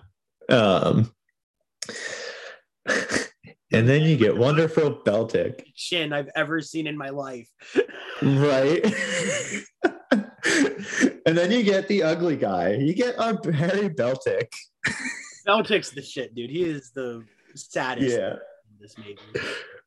Well, so he helps Beth in a lot of ways, not just that he comes in trying to throw her off her game. She still figures it out. She figures it out in the same way she figures everything else out, right? She sneaks away. She looks at the chest in her head. she sneaks away, Yeah. gets high, Yeah. comes back and whoops ass. And so, but what he does is he teaches her that you're allowed to mess with people. Yes. It's not just the game's not just a transaction. There's a little cachet to it as well, Yeah, you can play Um, mind games that which is what she ended up doing. you know, she ends up becoming spectacular. Oh my god! Um, and this, this is the first time you get the face right. The I'm about to whoop your ass face. They're, they're That- like chin down, eyes Yeah. pointed up directly at your eyes, no smile, nothing. You know Kills. coming at you. Yeah, like there's nothing left you can do. You might as well resign now. Have a good one. Um, she gets her hundred dollars uh, and takes it home. Mama's happy. It's awesome. Yeah, Big Mama Alma loves a hundred dollars. Yeah. Sure, we can open a bank account. Yeah. uh, and that's, I mean, I feel like that's pretty much the end of it. Well, it's It makes it clear the mom's going to be a throughout this, uh, Allston also leaves Alma, leaving Yes. Beth and Alma the house and and full responsibility, uh, which encourages Alma uh, to start looking Yeah. for higher paying chess tournaments, yes. Um, which is where she would end up meeting Townes at, and yeah. yada, yada, No, yada. absolutely. Um, and her her long lasting quote, never go near Denver. Mm, Don't ever go to Denver. one. I know. I I wonder why. went. Oh.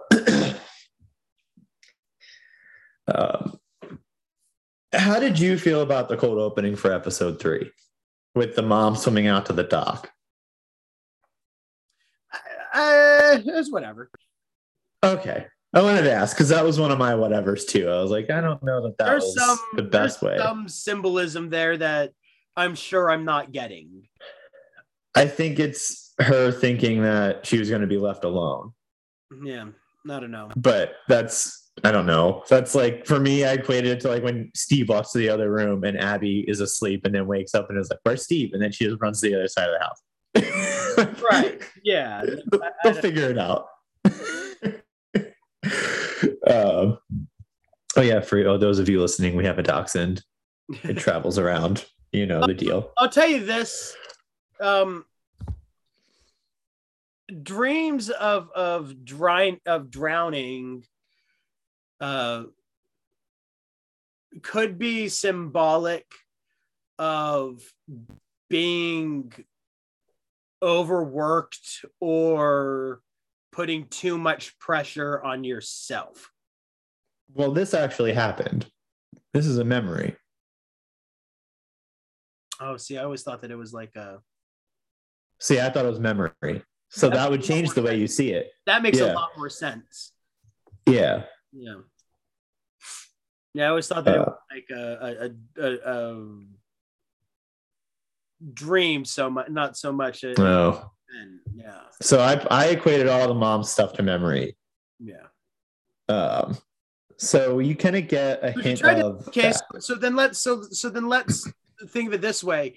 Um, what's her name? Sylvia Plath, known genius and famous uh, poet, committed suicide by filling her rocks with pockets and walking into a river. So if this mother is also supposed to be some sort of genius, they might trying to be showing like her maybe. you know i mean once again i don't know I don't know. This one- that one just didn't land as well as the other cold openings. That's all. I don't know. I wanted to talk about that with you to make sure I saw the same thing. um, but funny thing is, you got to the same result, but saw it differently. yeah Interesting. Um, but boy, oh boy, do we get Benny Watts, bro. the goat I love Benny. I have seen this actor in so many things, but never before this was I was like, he's dope. yeah he's real good Love him. um, he's got like a real like, outfit, like he's got like a real like is he 13 or 30 vibe yeah. Even when she asks him, like, why do you carry a knife? oh that is like one of my favorite moments in the whole show For protection. From who? You play chess. he says he says, he says, she says from what he says whatever he, he doesn't even have an answer Oh. carries that around a knife it's uh uh I already like the second Whenever- they brought this character. meet him, and he's like with the other chess players, and he's just like waxing Yeah. poetic about like how beautiful chess can be. Yeah. Like what? he gets so good. Um, what a good arc of a character. Um, And and and so like an important thing about about this series is that not only does it show um Beth's like need to want to improve her own game, but it also is showing that chess is a communal game. yes. the very first time she meets Benny, he actually gives her a lesson of how she could have played a better game yeah. against Beltik. They're enemies. They're going to end up facing each other at the climax of this tournament right here. But the very first time they meet, he's giving her pointers. I think that is essential to to the to the theme and the movement of this show. Everybody who plays chess in this show wants their opponents to be better. And that goes against everything I believe in, but I'm down. And that's but that's the problem, Patrick. Like as somebody who like doesn't play chess, that's the way that it is. Like you want to be challenged at chess. You don't want great. victories. You know when when um when Nepo made that mistake to uh, against Carlsen, there's this hilarious gif of Carlsen realizing the mistake that Nepo made, and you can easily tell that Carlsen went from like like okay like this is a challenge to being upset that this was no longer a challenge Right. Yeah. you know Yeah. I hear you. a weird game like that dude Yeah. Um, the mom, obviously, the mom at this point is doing math, which those scenes just crack me up. yeah She does all this math to know, like, if she wins this prize, this prize, or this prize, how much they take home.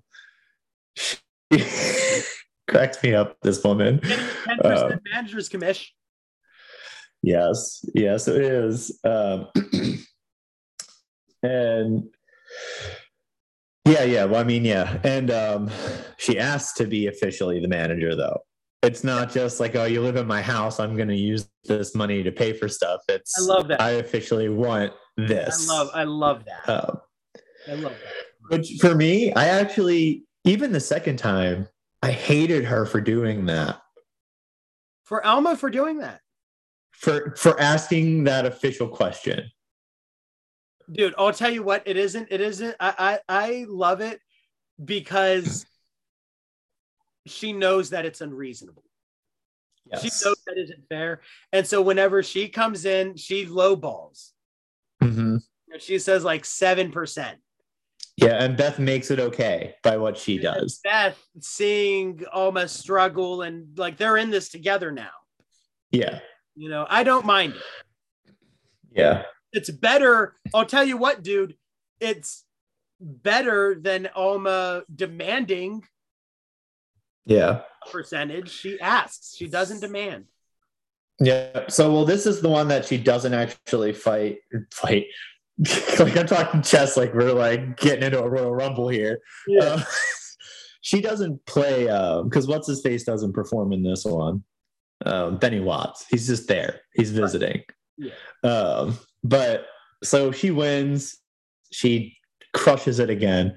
She comes home. She's a big deal. She's got a reporter talking to her, and this reporter oh my god, this reporter savage. most fucking disrespectful person I've Yeah. seen in my life. What is wrong with her? like what the show did smartly was they made the reporter a woman. Hmm They could have just as easily had it be a man and have it be like man against woman thing, but no, they made the woman also believe the things that The men. men were and made it so much worse. the freaking uh you know descent into madness questions and having like believing she has the disease where she sees patterns where there aren't any Yeah, I do. like what because I play fucking Tetris all the time. I like yeah that's should. Yes. this woman wild what an interview i would have walked out i don't know how she got through it Out of your own bedroom. yeah like you can stay here i'll leave the house it's fine It's like um, Oh, another thing I love Yeah. about this show, which is something that I love about anything set in in that time frame. Fuck it, smoke anywhere, guys. We don't yeah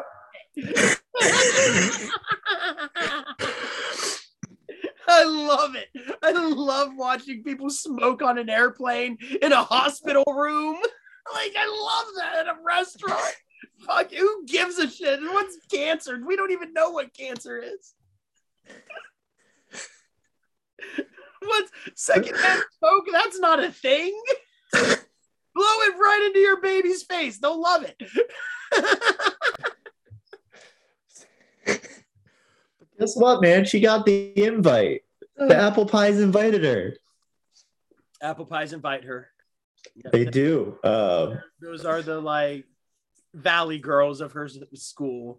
They're clearly only inviting her because she's making waves as a chess player. And she's dressing better, and she looks like them now. Blah blah blah. Um, she's she's hit the pinnacle. She's allowed to go, Yeah. and she instead of her having a nice girls' night and talking about the boys and all the stuff that she gets to meet, blah blah blah, because they know she's the only girl in those tournaments. They want to know the dirt. Yeah. Uh, but there's the little girls and they get distracted by a TV show that has people dancing on it. I love, I love start- it whenever uh, the one girl like tries to make a euphemism for hooking up with boys and it go- completely goes over Beth's Yeah. head. Yeah. She's like, "Is there anybody you like to uh, trade rooks with?" And Beth is like, "That's not really a good thing, trading rooks." It's not, yeah, we don't do that. she sneaks off and just nabs a bottle of booze. And continues on the path that we already know is set. um, Dude, I love very that girl smart thing. fucking reamed out by her. Yeah. Yeah. Um, my favorite set on this entire show was the Las Vegas Hotel. Amazing. Blew me away watching this. Well, it was Like, incredible. you're like, oh, this is like the grandeur of chess. yeah, You know, but they the pin, they this, nailed it. this is like where you go if you're like the top of players. You don't play Yeah, at some fucking rink-dink high school. yeah, and it, even before this one really gets going, because this is where she plays um, Benny, right? Yeah. this is where he makes a comment about that, right? They're like in this really nice place, and then they get relegated to this shitty room. Yeah. they're like, he's like, if, and I forget the sportsy names. I think it was like tennis and one other thing. They're like, they're not even popular, but they would have gotten more of a showing Yeah. than chess. like, crazy stuff. Uh, but Townes is back. Sure is. Townes is back in. We've already mentioned that little scene already, so there's not much to say there, uh, but we get there again. Um, Alma and her have a beer together. Uh, Yeah. Alma's certainly a good influence, I guess you could say, You know what? to a certain point. I'm just gonna say this, and this is gonna reveal a lot about me. But I really dig Alma's style of parenting. Oh, it was fine. Yeah, I Her love it. style of parenting are the same is the same style of parenting that my parents had, where it was pretty much like, you know, you're your own person. You make your own decisions and you're gonna make your own mistakes. And if part of those mistakes is you want a beer at 16, whatever, like you can make that mistake and I'll let you make that mistake. I'll in fact give you that beer. Because Yeah. you know what I mean? And on top of that, Yep. me giving you this so early in your life will, in fact, help you from not making some mistakes later on. I mean, how many people did we know in college that like didn't know how to handle anything because their parents wouldn't let them do anything? No, they certainly didn't look at it like mine. Like all that stuff was a reward for me getting other shit done. Right. you know like and you're right there was too many too many of them that just didn't know Yeah. So, um so I mean, I think unfortunate. Oma's style of parenting. no and, and for this show i think that as bad as some people may feel about it on the other side of the fence right Yeah. for this show that was her improving as a mother um which we needed because she was already doing what she was as being the agent and all that. So you you, st- you need to have that connection happen where they are, actually are the two of them together. You, how you doing over there, big guy? He- for everyone listening, he's got it on mute, but I'm going to call him stop out. That was a Literally- sneeze attack. Literally. That was awesome. I was like, I'm gonna keep going until nope, this isn't ending. there was like there was like and that was like a solid like four in a row. yeah. I still Um, still feel another one coming up, but I'm not gonna mute until I do. you know, here she realizes that her only fear is Borgov. She doesn't even fear Benny. No. Because And, like- Borgov's the guy that beat Benny. Right. I still I still think it's amazing that somebody like her would not fear Benny at all, despite having those other accolades. But Yeah. very smart move. Um, the way that they get into She that is- conversation. She is is goal oriented. yes. Even though Benny beat her, her focus is always past him. Yes, and the ne- the next episode definitely gets into that. But what Benny does for her, is she he teaches her the art of fucking with people's heads. Of of well, even more so. She like, already had, he already had started, but Beltik is the one that started that. Benny does it in a way that I will. Beltik did it in a way that was like distracting from the game. that's why I said the Benny- art of it. Benny does it in a way that it happens while you're playing the game. Yes. And that is the difference. And that is why Yes. Yep. Um, and And oh, and I'll say This this, is- right now, this is a this is a terrific time in the series to have Beth lose her first game. yeah, She has been on Yeah. a rampage. We have seen a a up up up up up up up. It is time that we cut that shit off. It is time that we we Yeah. understand that she's good, she's great, but she isn't world championship level. but she doesn't lose, right? She ties. She draws. Yeah, draws. I'm sorry. It's a tie. I know. Technically, even though she's co-champion. so she wins and ties. I don't know how that works, but you know. Uh, Nobody wins. yeah, I know. It's dumb. I mean, I, listen, if I draw somebody out, it's better than losing. So Yeah, yeah. Um, she does give the the good old "give my best to Roger" though. yeah, is a good line. uh, episode four. Um, she has our little Beth has grown up at this point. I think you've you've hit the line in the show where she's officially an adult, not a young kid in the game. yeah. No, Um, she's been around. She's done That some wasn't things. that wasn't the tie. She definitely lost that one. oh, was that the one she lost? Because I remember that that Benny like Oh, right. She rock. She walks out. Yeah. yeah, and Benny like explains to her how she fucked up against Beltik, and that like gets in her head. Right. Yes. Okay. Yeah. I'm thinking of yeah. Okay. Yep, yep, yep. Um, so, all right.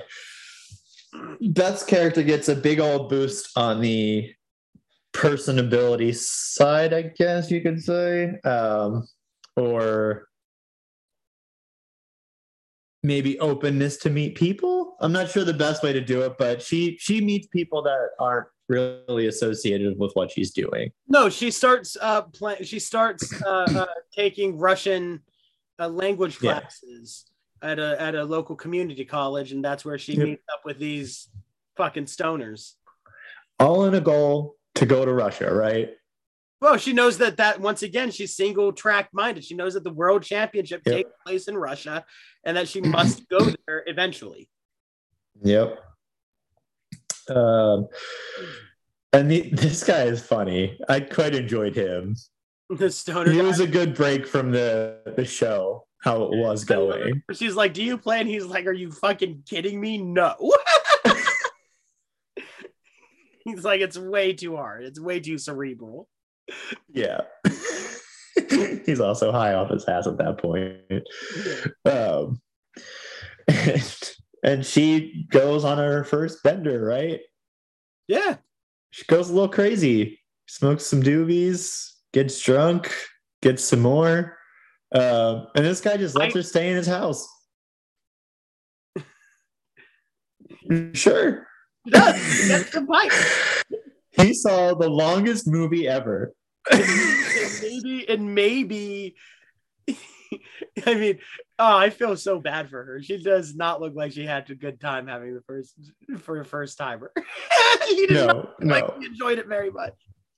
no. I felt so bad for her. um, but yeah, so she does that. She does the things. She uh now she thinks she knows what it's supposed to be. Although I think she's smart enough to know that's not the case.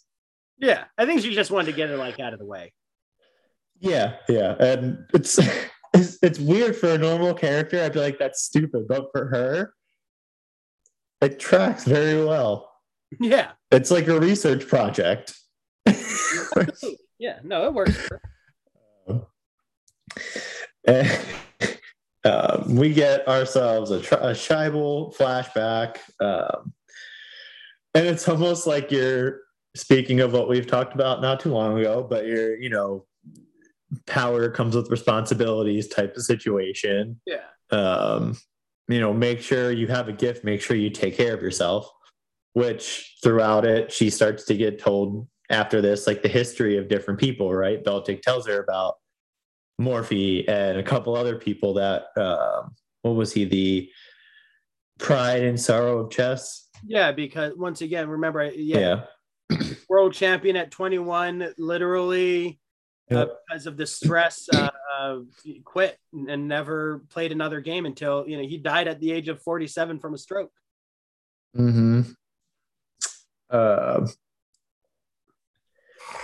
yeah, it's just crazy. And This is whenever she graduates high school uh, at this time and immediately takes off for Mexico uh, Mhm. for a big international tournament that she knows Borgov is going to be there.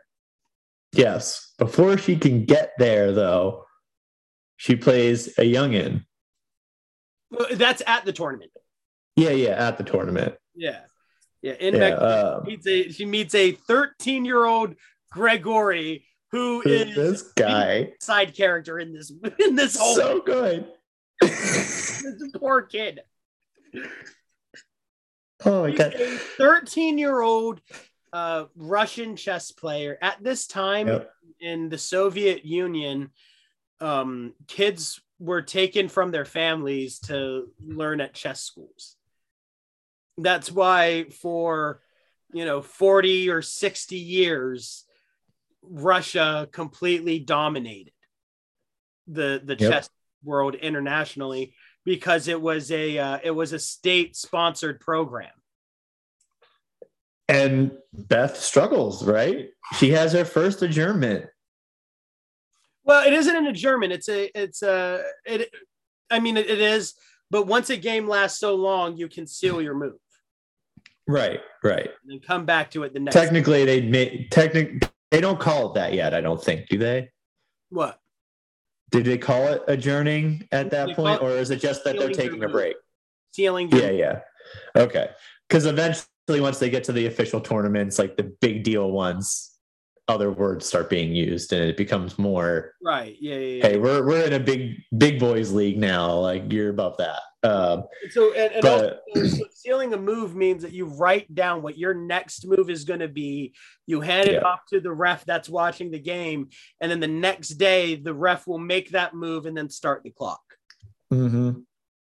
Um, there's two things that I think are the most important that come out of that conversation, right? It's even though she does find herself a struggle, like opposite to your point, right? Carlsen. Carlsen looked upset. I guess at the end of that match. I don't know much Oh, yeah. about that one, but yeah. for her, she takes the break and she comes out and just demolishes. She knows from the second that they come back to start this game, it's over. She just needs the time to get it done. Well, once again, she starts doing these little mind games thing that, Yeah. that she's learning from Benny and Beltik. Yes, and it, it's wearing a, so cool. a short dress and she starts walking around, flailing it around. 13 year old boy sitting Tapping your bit of foot. her thigh. Are you kidding me? yeah, it was over. Um, and then you get the other important part of this conversation of that kid not knowing what his life would be after he became world champion. Oh, yeah, that is terrifying. And it makes her realize she can't do that. Yeah. Um, which for her is a hard thing because as a kid, that's all she knows Yeah. playing chess. Um, She realizes that she's right with him, yep. that she doesn't know what she'll do. And I think part of it too is annoyance that she lost five or six years of being better at chess. Oh, yeah. Huh? How about it? Like, can you imagine? She There would have already a been guy- world champ. There's a guy, I forget his name and I forget what his blog was, but his blog at the at the age of like 25, he went out to try to become a uh, a master of chess, not a grandmaster or an international master, just a regular master that's beating a couple of super super high players in America to get the rank of master. Um, and he put in like insane time, like years and years and years worth of time. But because he started at age 25 he never he could not just he could not he could not know the game that well.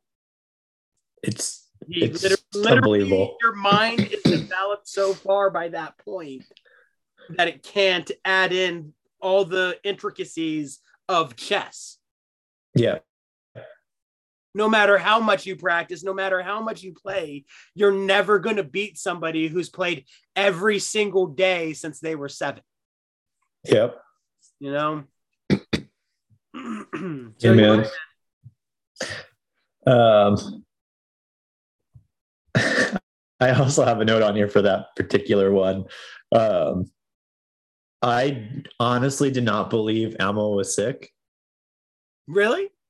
No, because I thought like I have a note on here that says virus equals drunk yeah. or you know whatever else. So I didn't actually believe she was sick. I thought she was just bullshitting all the time, and it's like I'm just not feeling up for it right now. I think that's the point. I think you're Yeah, yeah, yeah. Um, because it does come off that way. And so that way, whenever she does die, it is kind of like a twist, but not really. right. Yeah, it, it's it's done well. Once again, addiction has many different phases, and part of that phase is denial that you have it. So it's easy Yeah. to, you know, look at someone like Alma and be like, you know, do you really, are you really sick or are you just hung over a bit?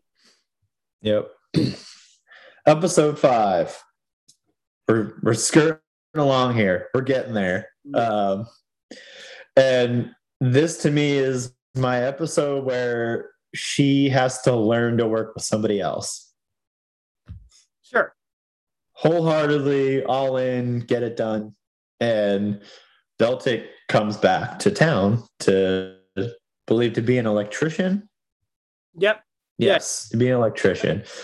Um, and instead of getting a place right away for school, he stays with Beth, teaches her everything that he knows, which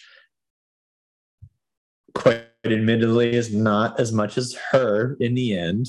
Um, but I don't think that was a surprise to him. And they sleep together, they do all the, the stuff. Um, but it's obvious that he wants something other than what Beth wants. Beth is a companionship type person. yeah.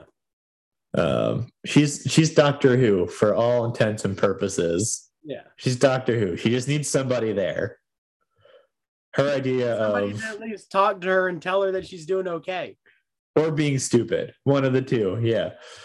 Uh, and she kicks him out. She has a super, even though you're watching a destruction happening, watching her dance is so fun.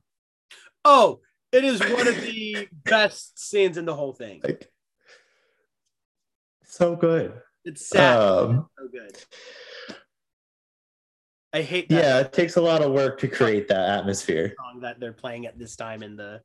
Venus Oh, and the music video going on in the background, and uh, I hate that song so much. It's terrible.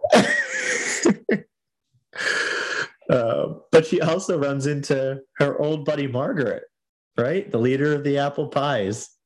And it has been one year. She's been married, has a baby, and she has like 18 bottles of liquor in her car.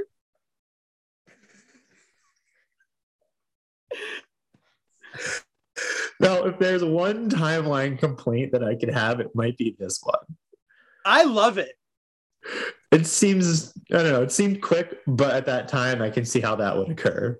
You're right. And it gives like Yeah. the chance to be like, at least I'm not this person. you know? Yeah. And you know what? There's seven episodes. You got to give them a break here. And. Well, and also, and also, you know, the thing that she mentions, uh, uh, her friend Margaret, she even says like, you know, I don't get to travel, I don't get out of the house, I don't get to do anything. You know, so yeah, while Beth is like destroying herself and like probably not having a great time most of the time, uh, yeah. at least she isn't trapped like like Margaret is. Yeah. You know, she has some cachet. Yeah.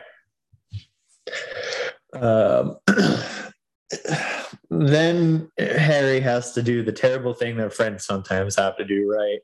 And as much as they don't want to bring it up, they have to talk to her and say, "Hey, you're going to ruin your career." Blah blah blah. This is where you get the more. It has speech. to be put out there, and only the people that care about you most will talk to you about that stuff. Her first championship win. Yep. It means a lot in the grand scope of the story, which is why Harry Harry's just not as big in the book. He's just another person she beats, essentially. Yeah. Um, they make him important, and it's very impressive how they did it. Yeah. Um, yeah. Just a few scenes then. he even fixes his teeth That's not. impress her. Yeah. just, that's kind of funny. I enjoyed that. kind of weird because she was 15 when you first met, but okay, I'm here for you. yeah, yeah. Um, she goes to Ohio, does her thing in Ohio. Um, this is where the U.S. championships are happening, and the winner of the U.S. championships is going to go to Russia to meet Borgov. yes. Um, but they give you that ounce of negativity, don't they? As far as thinking that it can't be done.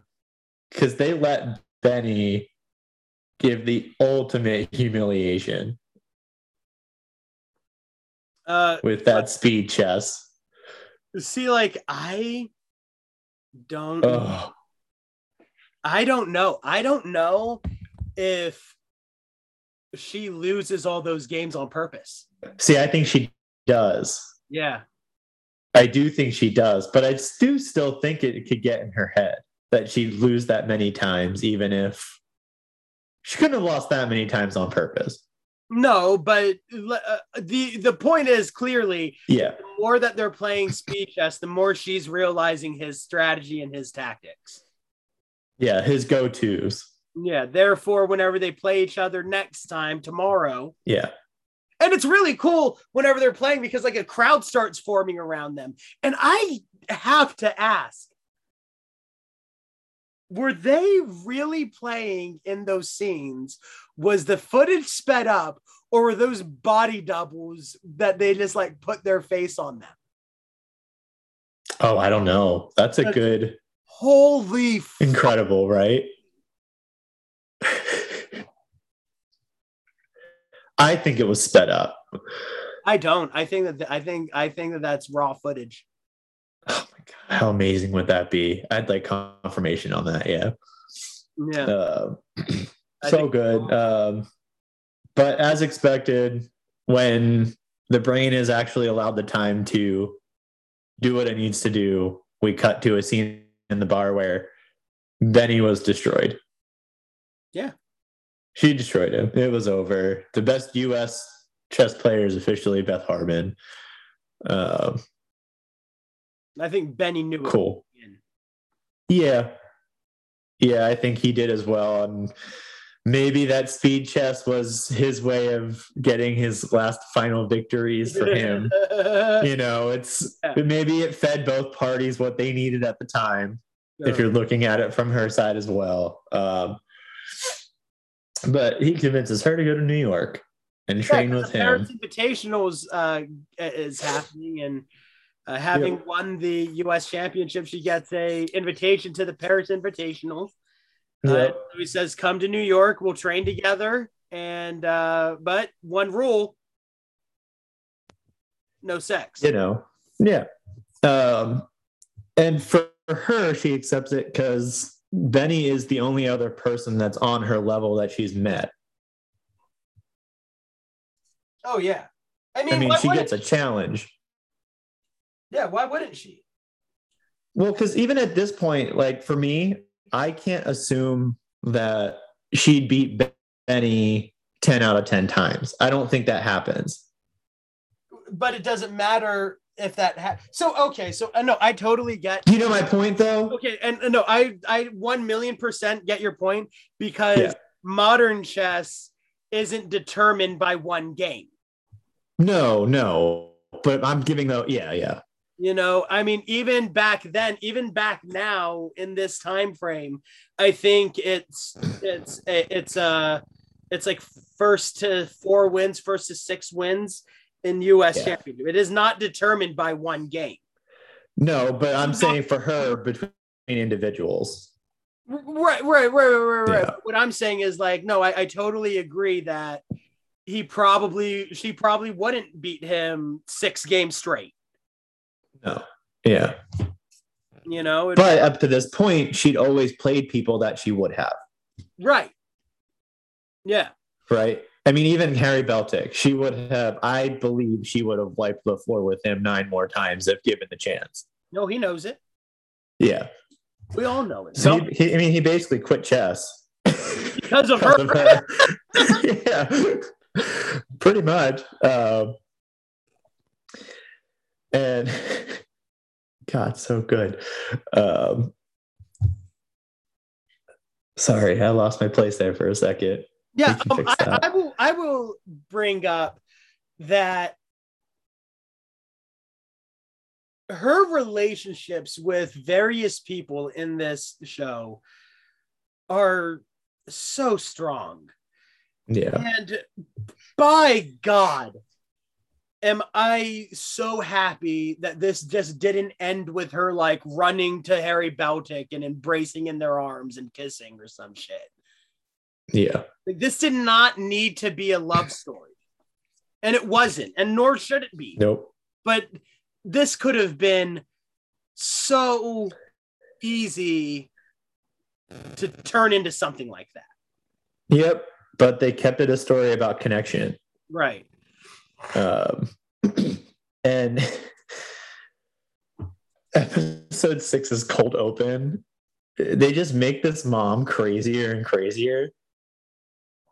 And They should she essentially, I didn't get the exact quote because I didn't think the exact quote was important. The essential message message of this was it's okay to be alone and you, you can use men effectively to get where you want to go. Yeah. Um, can you blame her for being the way she is when that was what she was taught until she was nine? See, I see. Like, I don't I'm- think she's like I'm that like- anymore. I'm like but I'm conflicted here okay, because I almost take that as like Beth rejecting that idea. that's that was going to be my point. Yeah. Because she's proving time in and time out that men are not who are getting her where she's going. Yep. In fact, she is taking men down one at a time. And sh- sure, by that standpoint, she's using them to get higher in the chase in the chess world. Then maybe Right. that's the point of it. Maybe, maybe you know, it's a double meaning here. Her mom is saying you can manipulate men, but in reality, Beth is beating men. So they're both using men to get to Right. a higher step, just in a different way. Right, and I think with her way, it's not as harmful. Obviously, I mean, Yeah, she's making so- friends along the way. Yeah, and she's making friends. Um, on the drive, Benny is helping her keep her Russian fluent or understanding the Russian terms because Benny doing- had been there. They're doing um, they're doing chess games in their heads. They also did Russian phrases. Oh, do they? Yeah, in the beginning, and then they montage into actual chess games in their head. Um, so because he had been there, so he did the same thing. He learned Russian and not maybe fluently, but enough to understand what was happening. Sure. Uh, and uh, they never talk about it. I don't remember them even talking about it in the book, but Benny was an alcoholic, correct? Gambler. That's gambling. mention something later too about that? Gambling, he, definitely gambling problem, Uh-huh. not alcohol problem. See, I thought that just because he made it very important more than once that there's no alcohol there. Oh, The way he put importance on the fact that there will, will be no Dude, alcohol there. Yeah. Um, Way so I kind of tied the gambling and that way, together. to, way to read between the lines there in a way that I did not. Yeah, I tried because the book doesn't say it either. So, I mean, he's always throwing up cash for for bets. oh yeah. Um, and that was that was a fun thing they maintained with him. Yeah. Uh, because it's him. That's his. That's who he is. It's okay. Yeah, it's fun to gamble. Like, yeah. Um, People, I said it, it's fun to gamble. but like, but like Harry, who said, you know, for her to win, she's got to go past the attack mode state of her game. Uh, Benny, his focus is you're playing every Borgov game ever known to man. You're playing every Grandmaster game ever played. This is what we do now. You don't play piddly matches. You don't look back at games you played with a Harry Beltik. We don't care. Yeah, he has books and books and books of famous games. Yep. Um, he also asks her if she's got a community, essentially, right? Yeah. And very quickly, he realizes that she does not. Um, if she were to go somewhere on her own, she's by herself. She doesn't have a second. She doesn't have a group to bounce ideas off of. Um, and they show that very well with the Russians, of course. You know, they all Yeah, because they are all, pla- you know, that's a later on thing for sure. Yeah. But like for them, even if they don't win, as long as Borgov does, they've done their part. Yeah. They've taken everyone else out for him, essentially. You know, like their sacrifices for Borgov. And Yeah. it's amazing. Um, but she meets some cool people in this scene, doesn't she? Oh yeah, she does. Oh my God. A grandmaster, a master, right? Yeah. Well, there's a No, they bo- grandmaster, an international master, and a master. That's it. Yeah, yeah. Um, he would be a grandmaster. Okay. And then you also have our good friend Cleo, who is quite fun. Love Cleo. Um, she's so fun. She's such a good time. Um, but they immediately let you know that Cleo is on her emotional level. And I really am glad they did that. Yeah. You know, it was very much the conversation of, hey, I might be pretty, but I'm more than that. Yeah. I understand things going on around me. Yeah. Um, And I think that was a huge point of contention for her when it came to other girls because she- I don't think she's met a girl at this point that was like that. They were all worried more about the dresses they were wearing or having a Oh, girlfriend or having kids and blah blah blah and to meet someone else that's also free but you know Very important. um, yeah. you knew that she would be trouble right Yes. it was an instant moment as a watcher and viewer of the show where you're like "Hmm, i don't know about this cleo character Not, something isn't right here. yeah um, especially with her like dude when she moves her hair out of her face when she talks to cleo i was like interesting. You don't do that to somebody else. no like that i was like that's an interesting way to direct that. I like it. Okay. Um she obviously goes forward and destroys all of them. She gets all of her money back and more. Yeah, she uh, plays them all in speed simultaneous. uh, and they all just look at her with googly eyes Yeah. I love it when she starts slapping their kings down. yeah you're like get out of here get this out of here That's a little rude. speeches bro Hell yeah, dude. um, I but what this does is it turns our boy benny on Mhm. hardcore. Uh, no sex rule goes out the window and Quick. quick. And this scene, when compared to the book, is fantastic because it's pushed by Benny.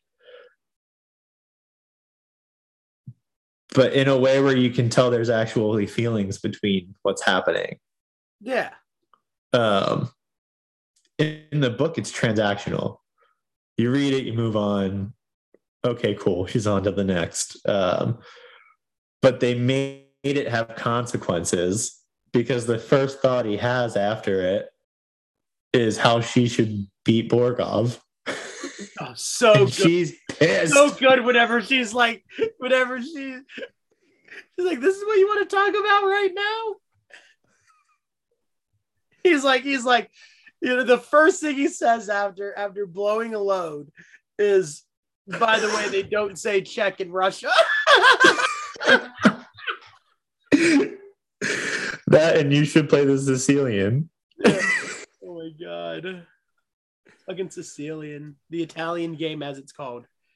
You know what's so smart about that as well? On top of what else is already smart about it, it's a line where even if you've watched all these episodes and you don't know chess, you still don't know what that means unless you really put the effort to look it up after they mentioned it. well a okay so i was gonna say this i was gonna say this But like you're like he was being a dick somehow. but like I was gonna say this later, but like watching this for the first time, yeah, I mean Ruy Lopez, the Spanish game, the Sicilian, um, even the Queen's Gambit, like all these things, I'm like, you know, they're just random words to me, but to my Mhm. brother, he knows exactly what they're all talking about, yeah. you know, because that's he plays chess more than us. Yeah. You know, that's cool. I think it. Re- I think it's cool that something rewards fans of the game. Still makes it understandable. what makes it entertaining for us dummies. Yep. You know, Um, all right. So, yeah, and you you mentioned like some more of the dialogue too with uh, with Benny and all that. Um, I did have a question pertaining to that moment, right? So just after he says all that stuff, it seems that what they did was not important, even though to her that's what it should have been like the first time. Um, do you think that she has the right to feel used in that case when that's all she ever did before? uh, she has the right to feel however she wants to feel, bro. It's a fair answer. Yeah, Yeah, I'm good with it. Um because there was just one of those philosophical questions that yeah. came to me, and I was like, what she wanted out of it, and so did Benny. And I feel like this is the first and only time that she's actually enjoyed herself in the act. So I see Yeah. nothing wrong with it. Um, "It's Paris time, man. It's Paris time We're going to Paris, in Paris. and boy, is it amazing!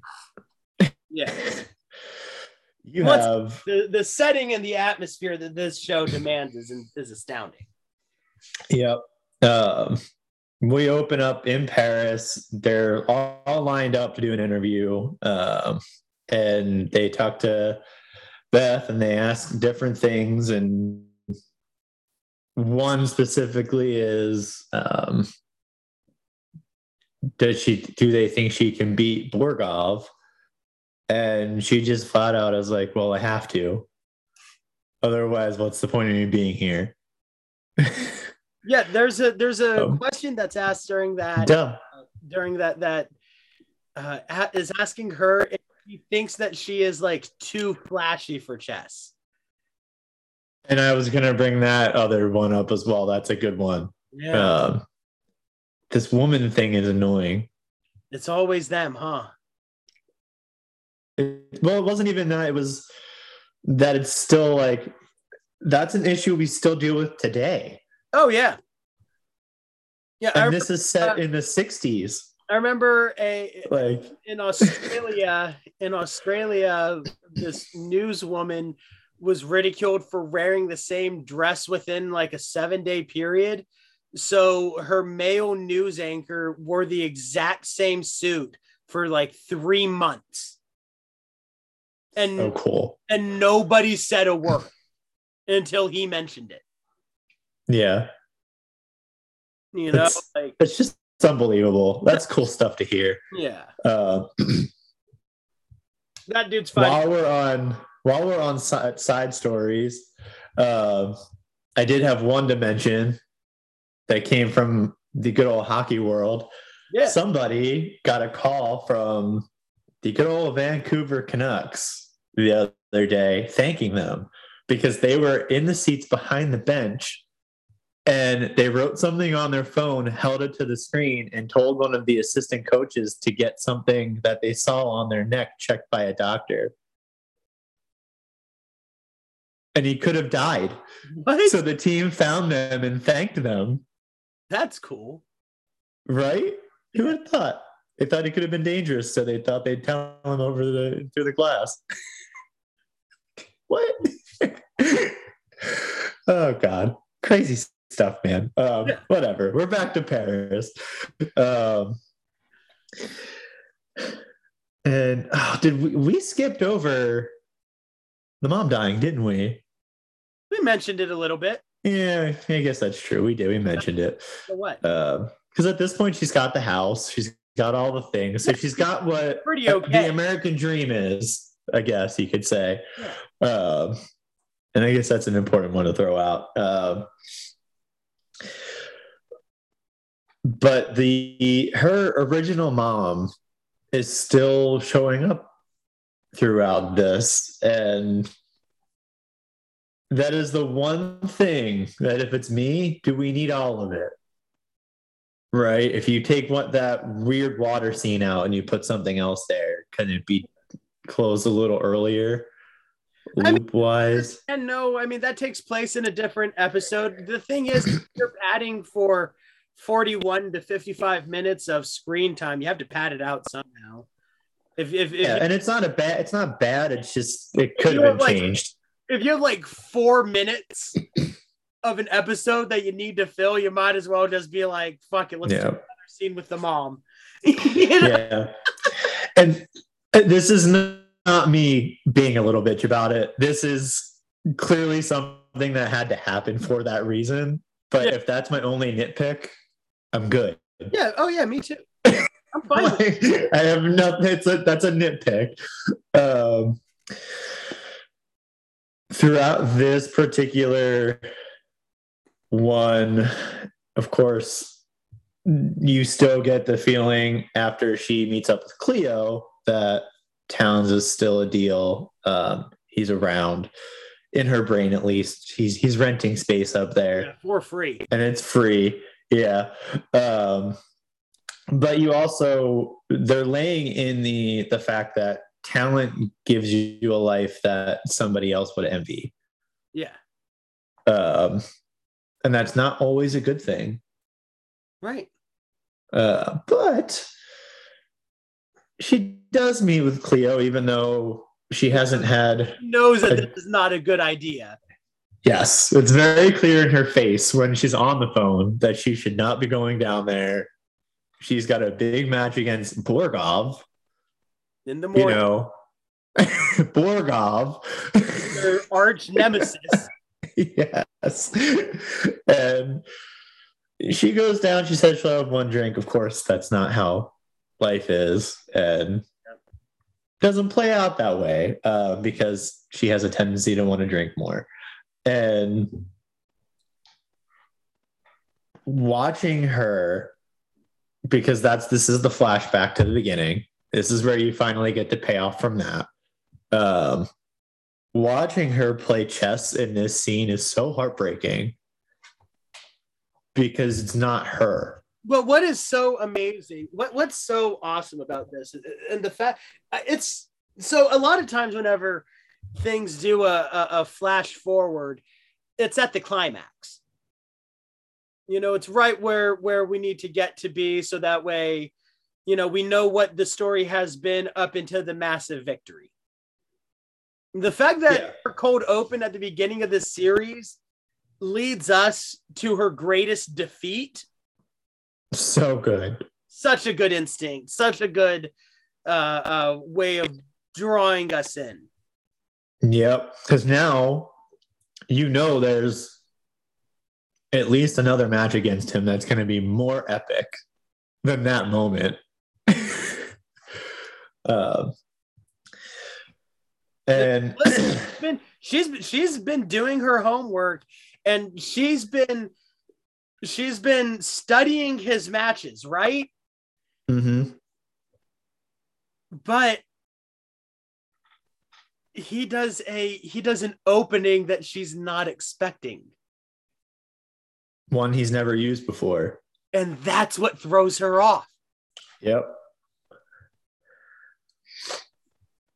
It's awesome. Um, it's yeah, yeah. Um, this where oh, where was it?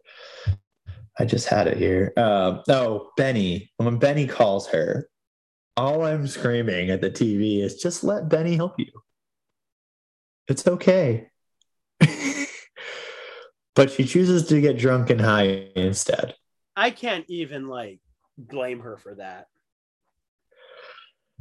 No. But- when you're at your lowest of your low, last thing you need is to be around somebody who will remind you of that. yes, but I felt like she should have at some point reached back out to him. I don't blame him for that either. He did all he could. He asked her, and Yeah, no, no, yeah, no. No, I'm saying she should have had the instinct to call him like a week later and been like, that's my bad, bro. She tries, and he says no, and he like. did- Oh, well, yeah, that's because she needs money for something. And I think that it would have been like ignored no matter what. Fact Maybe. is, is he offered to help, and she said no. And once again, this the you know at this point, this show is becoming about consequences.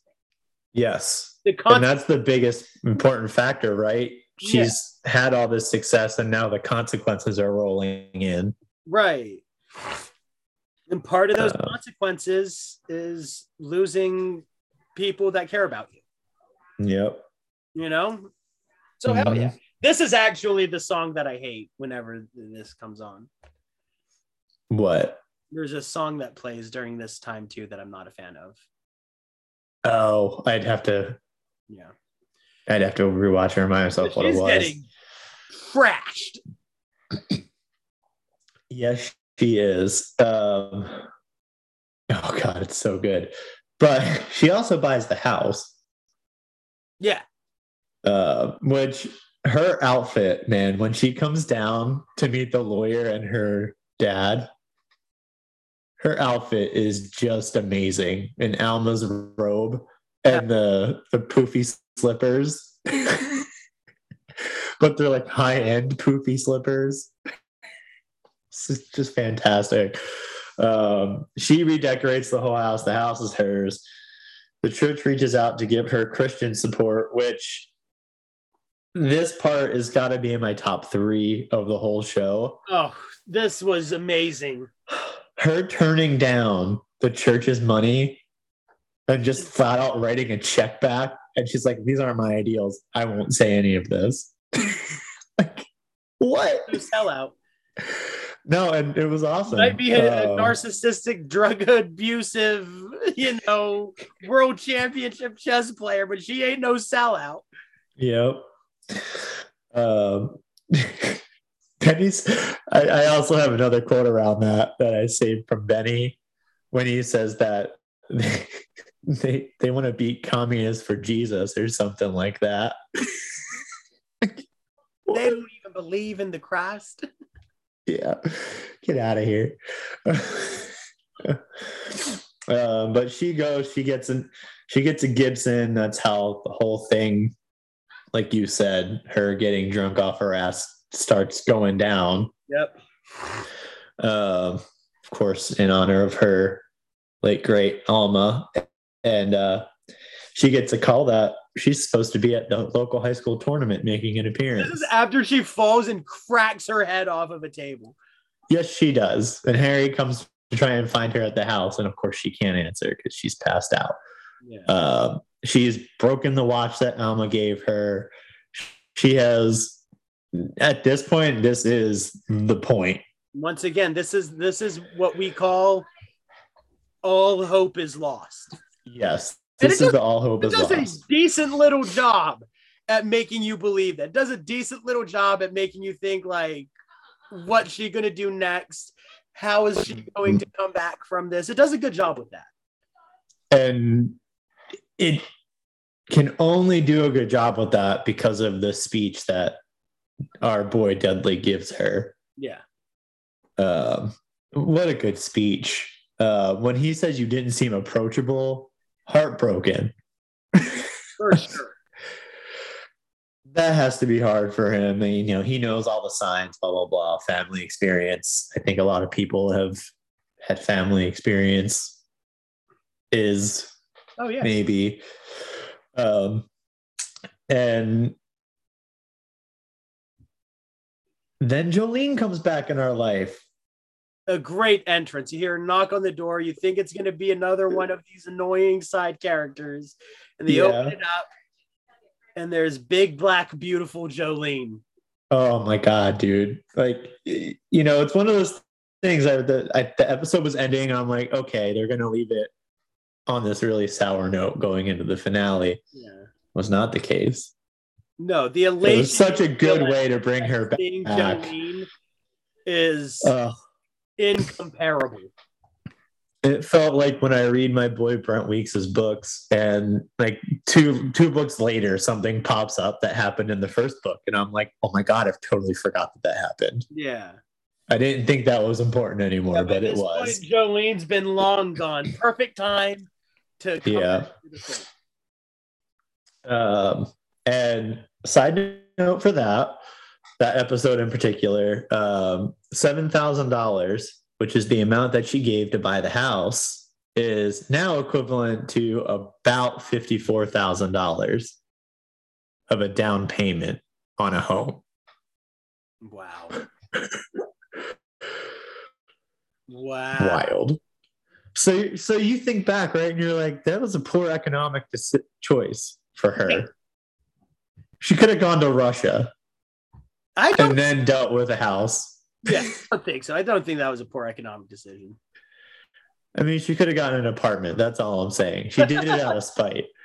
Oh, hey, I'm all Yeah. for doing things out of spite. I'm here for it. Yeah, yeah. No, it was great for the show. It was perfect. This guy ran out on you. This guy don't deserve shit. You kidding me? No, no, it totally makes sense why that would happen. Um,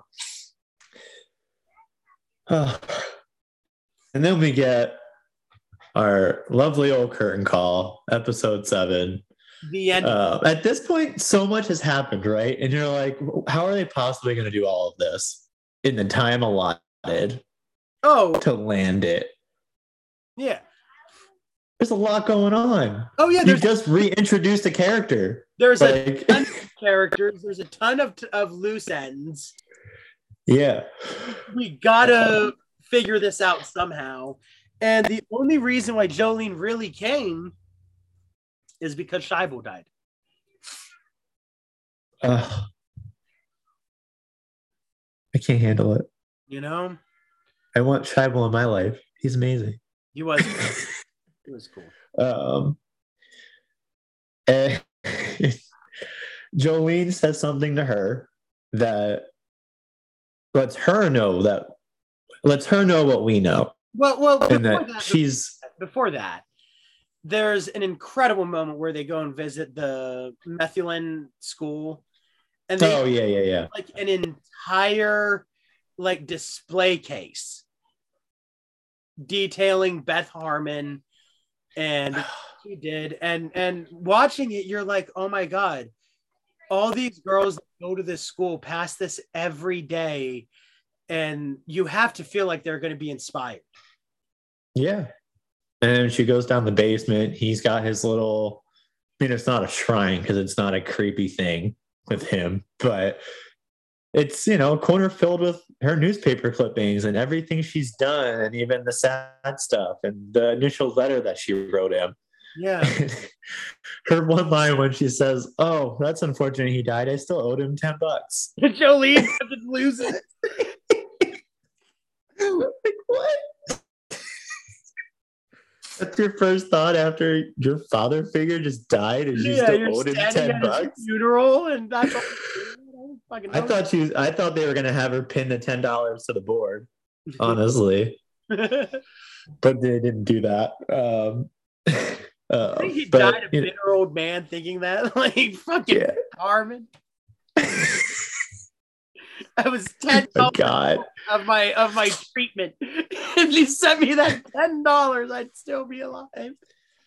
um, then then uh, you know she has her breakdown. She takes the picture that the high school coach had taken of her. And um but her and Jolene get closer. They somehow create an entire friendship, and it had to be less than 10 minutes that you felt good about. Well, okay, so so but th- like but like that's the thing, dude. Whenever you go through experiences like that with other people, you are thereby connected to them. Right. It made it easier, of course, for them, but I still was impressed how they Yeah. reintroduced Oh, Jolene's for sure. character and made it viable that she would say, Here's my money. Please go do this. Yeah. You know, it wasn't, Go do she didn't ask. like we need you to do this. I need Yes. you to go win. Yeah. That's Um, what she says. She says just go win. yeah. Don't That's pay it. me back when you win. Yeah. Um, so we go to Russia. She gets a good old buddy to walk around with her. Little nice security guard. He's so funny. He has like no Uh, idea what's going on the entire time. No. it's amazing. no. Do you understand Russian? Stupid. Sending someone over there that can't speak it. Uh, yeah. Um, but this this part is just so great because it feels like we're in the middle of the Cold War. And it's about chess. Because we are, and it is. Well, no, I know that, Whenever, but whenever the handler they're make they're making than- chess sound like a battlefield. when the when the when her when her handler tells her that she's bigger than the monkeys, that's awesome. Yeah, oh yeah. Uh, but man, the people that she plays in this tournament, You dude, you have to insane. the Russians Russian dudes because that crowd outside isn't forming for you. That crowd Yeah. outside is not for you. And like this is your country, this is your game, This- Yes. your people, and they're cheering for the American girl. Yeah. Oh, Um, it's most of them. I, I what I liked about what they did, and this is where me bringing back a comment from earlier in our conversation is going to come back. Um, I don't need to see all these chess matches. Borgov is what matters. yeah.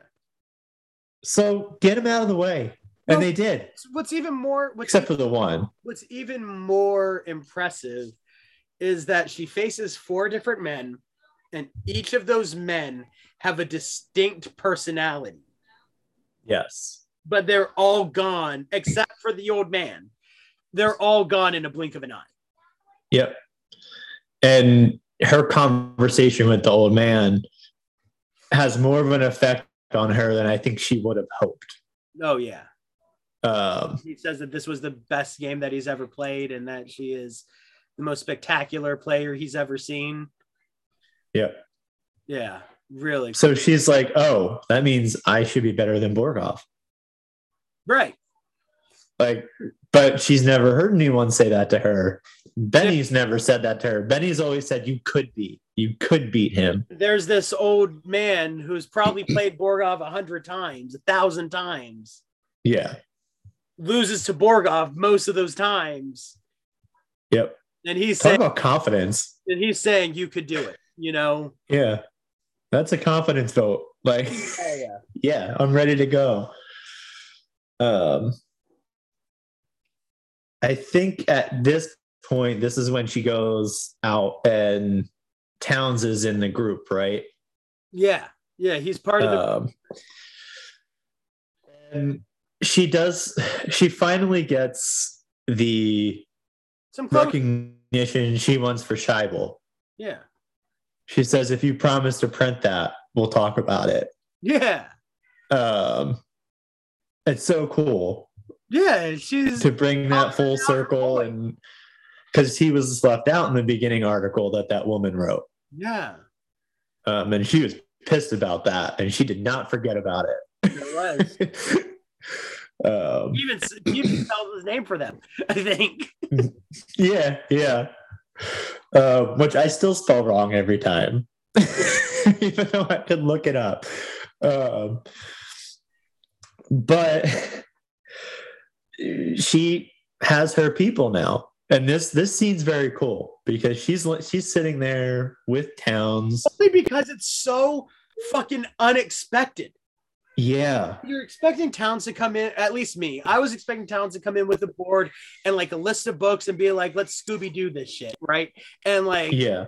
do it the old fashioned way. The fact that uh, the phone rings and it's Benny. Beltik, it's those two twin dudes that, that, you know, our, are minor uh, side characters that Yeah, and then his friends too, I think, were there. they said they've been up all night Yeah. studying this game, her next move.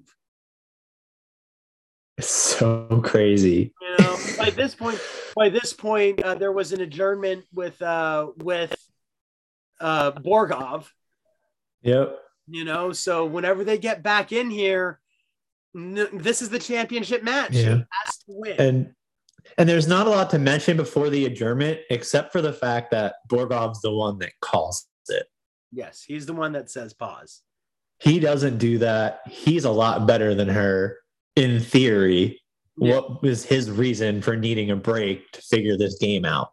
Yeah, go Um, back and talk everything because he's lost. Go back and talk it over with his friends, and that's what they do. Oh, right, exactly. Yeah, but The fact that he's doing it, that's where that part's of because otherwise it's just a chess game. Like they don't really make any big spectacle of any of the games, really. Well, they become spectacles. Yeah, yeah. They become Uh, they- you know, at, at some point there's a huge crowd outside, and there's just a dude in like a, with a megaphone shouting out who just made what move. yep. You know, people Uh, who like have little palm held uh chess boards and they're moving the pieces along with how they're being moved in the game. Yep. And you and I, you and I have had this conversation before about the ending. Um, it's one that we frequently have had, uh, but we haven't necessarily shared it outside of us um, with tons of people. But you and I had the same feeling about this show, right? It's a mini series. It's very easy for them to let her lose Yeah. and get the life lesson out of it instead. Get that moral victory. Somewhere else, not having, you know, the stress of being champion. Right. You tried go go uh you know good go getter type attitude for America. Yeah. We'll come back and try again. The fact that you Um, the fact that you made it to the to Russia is is the means that you're a winner. Yeah, and No. that's not how Beth rolls. That's not how we should anyone should roll. No. Um and she fucking does it. She gets the job done. Um She's in an impossible Seeing- situation and she looks up and on the ceiling she sees pieces move. And that's how you know Borgov is done. oh, he was done, though. That's so, so good. um Outski sauerkrautski baby. handing her that king hand to hand. Uh, just, just all of what they did with that scene, they nailed it. And then when they cut to Benny answering the phone and all of them screaming, She did it. oh, tears, man, tears every time. you get- genuinely happy. Yeah. You're like, I was there. I saw this happen. And you're like, no, it's just a TV show. yeah, they really get you into it. Um, but she's free now. She won. She's the world Right. She she reached her goal. Yeah. And now the people that matter is what she's free to go do. Be friend be friends with people, have relationships, knowing that she was a chess champion and the best in the world. More so. She gets to go off and she gets to do what she loves. Yep. And she exemplifies that by having her driver pull over. She just gets out of the car. She goes to the red square where there's a bunch of old men sitting at, Mhm. and she plays chess. And it's so And cool as she's walking down, and people are like starting to like notice Beth Harmon, Beth Harmon, that's Beth Harmon, that's Beth Harmon. Yeah. And then she reaches a table that a board is already set up, and there's an old man across. And they just say, let's play. And I really love that. One thing I love that they did with that was when they kept showing that one guy, I thought he was going to be somebody of historical importance to chess or something that just like lives his life out there and Oh, sure. spent time playing people. But he wasn't. He was just a normal old dude that wanted to play chess. Love it. He would get his ass kicked probably, but he's like, it doesn't matter. I just love playing chess. World champion Magnus Carlsen has done that. He's gone to like, like you know, because in uh like New York at at, at Grand uh, Park or whatever, they have what they call chess hustlers. Mhm. People who pretend to be bad at chess until uh, you put money on the table, and then they'll just murder you. And Magnus Yeah. Carlsen went there to play them.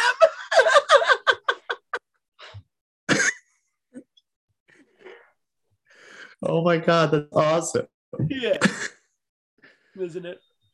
Oh, good for him. Yeah, if you got a talent, use it for the right reason. Magnus Carlsen's hilarious too. So, dude, that is. I waited till the end to give you the final verdict. But that is my favorite show of all time. All time, All time. all time, all time. All time, all time. It's over. Reached that conclusion on this. I reached it halfway through the first episode, but I needed to stick the landing with the finale. But what a landing that was stuck with this finale. oh my God. It's just too good for words sometimes, yeah, this even though we just did that. just a, a, a, a- an excellent series of episodes. This is an important series of episodes. This is an important show that I think everyone should watch. We can It, it, it, we can it will be a classic. we can all When we have those conversations in 20 years, yeah it will be one of those classics that Netflix made. Yeah. Um, it'll be one of those things that that's like you've never seen the Queen's Gambit. Yeah, it already is. Oh, for sure. It's gonna have. It's gonna become. Yeah. I mean, this is a. It's, this was incredible, yep. and there's no two ways about it. This was a. It was an. It was epic journey that takes you along with it. With with, you know, the thing is, dude, and I say it a lot, but what do you do with lovable characters that you want to succeed? You do terrible things to them. Yeah. You know, As terrible as it is. Yeah. that's what you do in order to make people want to see something. You do terrible things to their favorite characters. yeah, they got to work their way out of it. Exactly. And freaking Beth does it, man. She Oh, is so great. Um, I still have to watch a couple of her movies, but like her more recent ones, but it, it's one of those I just don't know if she'll ever beat it. I hope she does. She's only like 23 or 24. I know there's a lot of time, but I mean, th- th- there's a piece of trivia for it, right? So this is absolutely a one of those like career defining roles. She will be Yeah. known as Beth Harmon for the rest of her career. Yep. Um, and you know, there's I watched the 14 minute um like making of too on top of some other YouTube videos about it. Um and one of the things they mentioned in it was that she had free reign to make some choices on the character. They gave her that, which I find very interesting as it is. Yeah. Um, A good writer and director does. They listen to their actor. Yep, but without without telling her what they wanted, she chose to have Beth have red hair so that she would stand out even if she was being quiet. Brilliant. This is a person that understood her character Brilliant. before it started. That is amazing. So cool. Like you, the second that director knew that, they were probably like, okay, we're good. we got it covered. Uh, just great stuff. Um, any other last comments about it before we officially have done the things? Uh, yeah, I will just say that the uh, the, the Queen's Gambit itself is a very common uh, chess opening. Okay. It involves moving your queen side pawn on uh, d2 up to d4. Uh, if you're white, black counters by moving their queen side pawn uh, to d5. Then the white, in response, moves their bishop pawn to c4. Now, what this does is that it opens up uh, the pawn in front of the bishop to be captured freely Okay.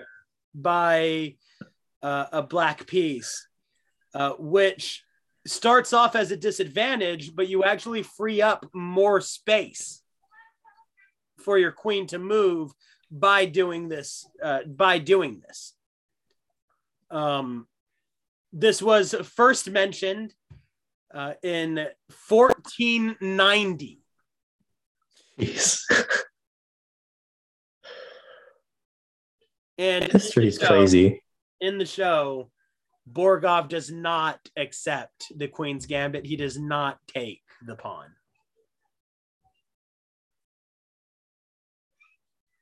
I love it. Yeah. I was excited that that you wanted to choose this one. Yeah. Yeah, man. I was so happy to be able to rewatch it. Uh, Oh, it's a joy. The last half of the the finale episode, I just because I knew I'd be leading a little more, I did unfortunately have to do all of the the notes like I always typically would, but know that I had to pause the show and I usually don't just pause it, I just keep going and I try to keep up, right? The Yeah. finale episode, I just put everything away and I just watched it and then wrote stuff down after. It was too hard to watch that and interrupt it constantly. I just couldn't do it. So, uh, so that's a good sign. If I don't even know how much time has passed when I'm watching a show, it usually means a good thing. Mhm. Um, and can't wait to see her in some more stuff. I still have to watch that Soho movie she was in. Oh yeah, me too. That looks great. There's another one. I think it's on Netflix that they just put out. It's on some. She's she's kind of become a Netflix darling very quickly Wouldn't I mean that doesn't surprise me at all. because she was on Peaky Blinders too. yeah, was she? Yeah, she was in Peaky Blinders. Never saw it. I'm not a huge fan of the show. Yeah, there's not like that she's bad. It's just there's like a or at least a couple years ago there's like a group of like four people that would like anytime i would see them out at the bar they would all be dressed up as peaky blinders people and i'd be like come on guys like you have to know that stop it. they were doing their own fancy Oh business God, gentleman's they would do movement. annoying thing where they would like try to tell you about a scene in the show and then they would try to like act it out with the accents of like the people in the show Ah, Oh my god. i hate so much All right. Now to the most important question of the day. If you had to recast the show, who would Batista be? uh Shaibel, Good answer. obviously Yeah. either Shaibel i'm going to either Shaibel or like one of the russian dudes that she beats real quick oh yeah, that would be cool. And he just slams the table and pops it over yeah, this is, and knocks it over. yeah. he like resigns That would be amazing. with a batista bomb I resign. A thumbs up, thumbs down. Hell yeah, dude. Oh God, how amazing would that be? All right. I'd love to. How can the Batista- how can the people help us? Oh, they can help us very easily, mostly by telling their friends and family. But even more so by following us on your favorite podcast uh, provider. Just search up Pop Culture Force. You'll find us. All of our episodes on Spotify. Uh, all of these uh, Two Bears Media Review on everything. Yeah. Yeah. Oh yeah. yeah, contact us uh, with popcultureforest at gmail.com. And once again, uh, just give us a follow. Just give us a follow, a, a, a five star review, leave a little comment, leave a little review, but most importantly, tell friends.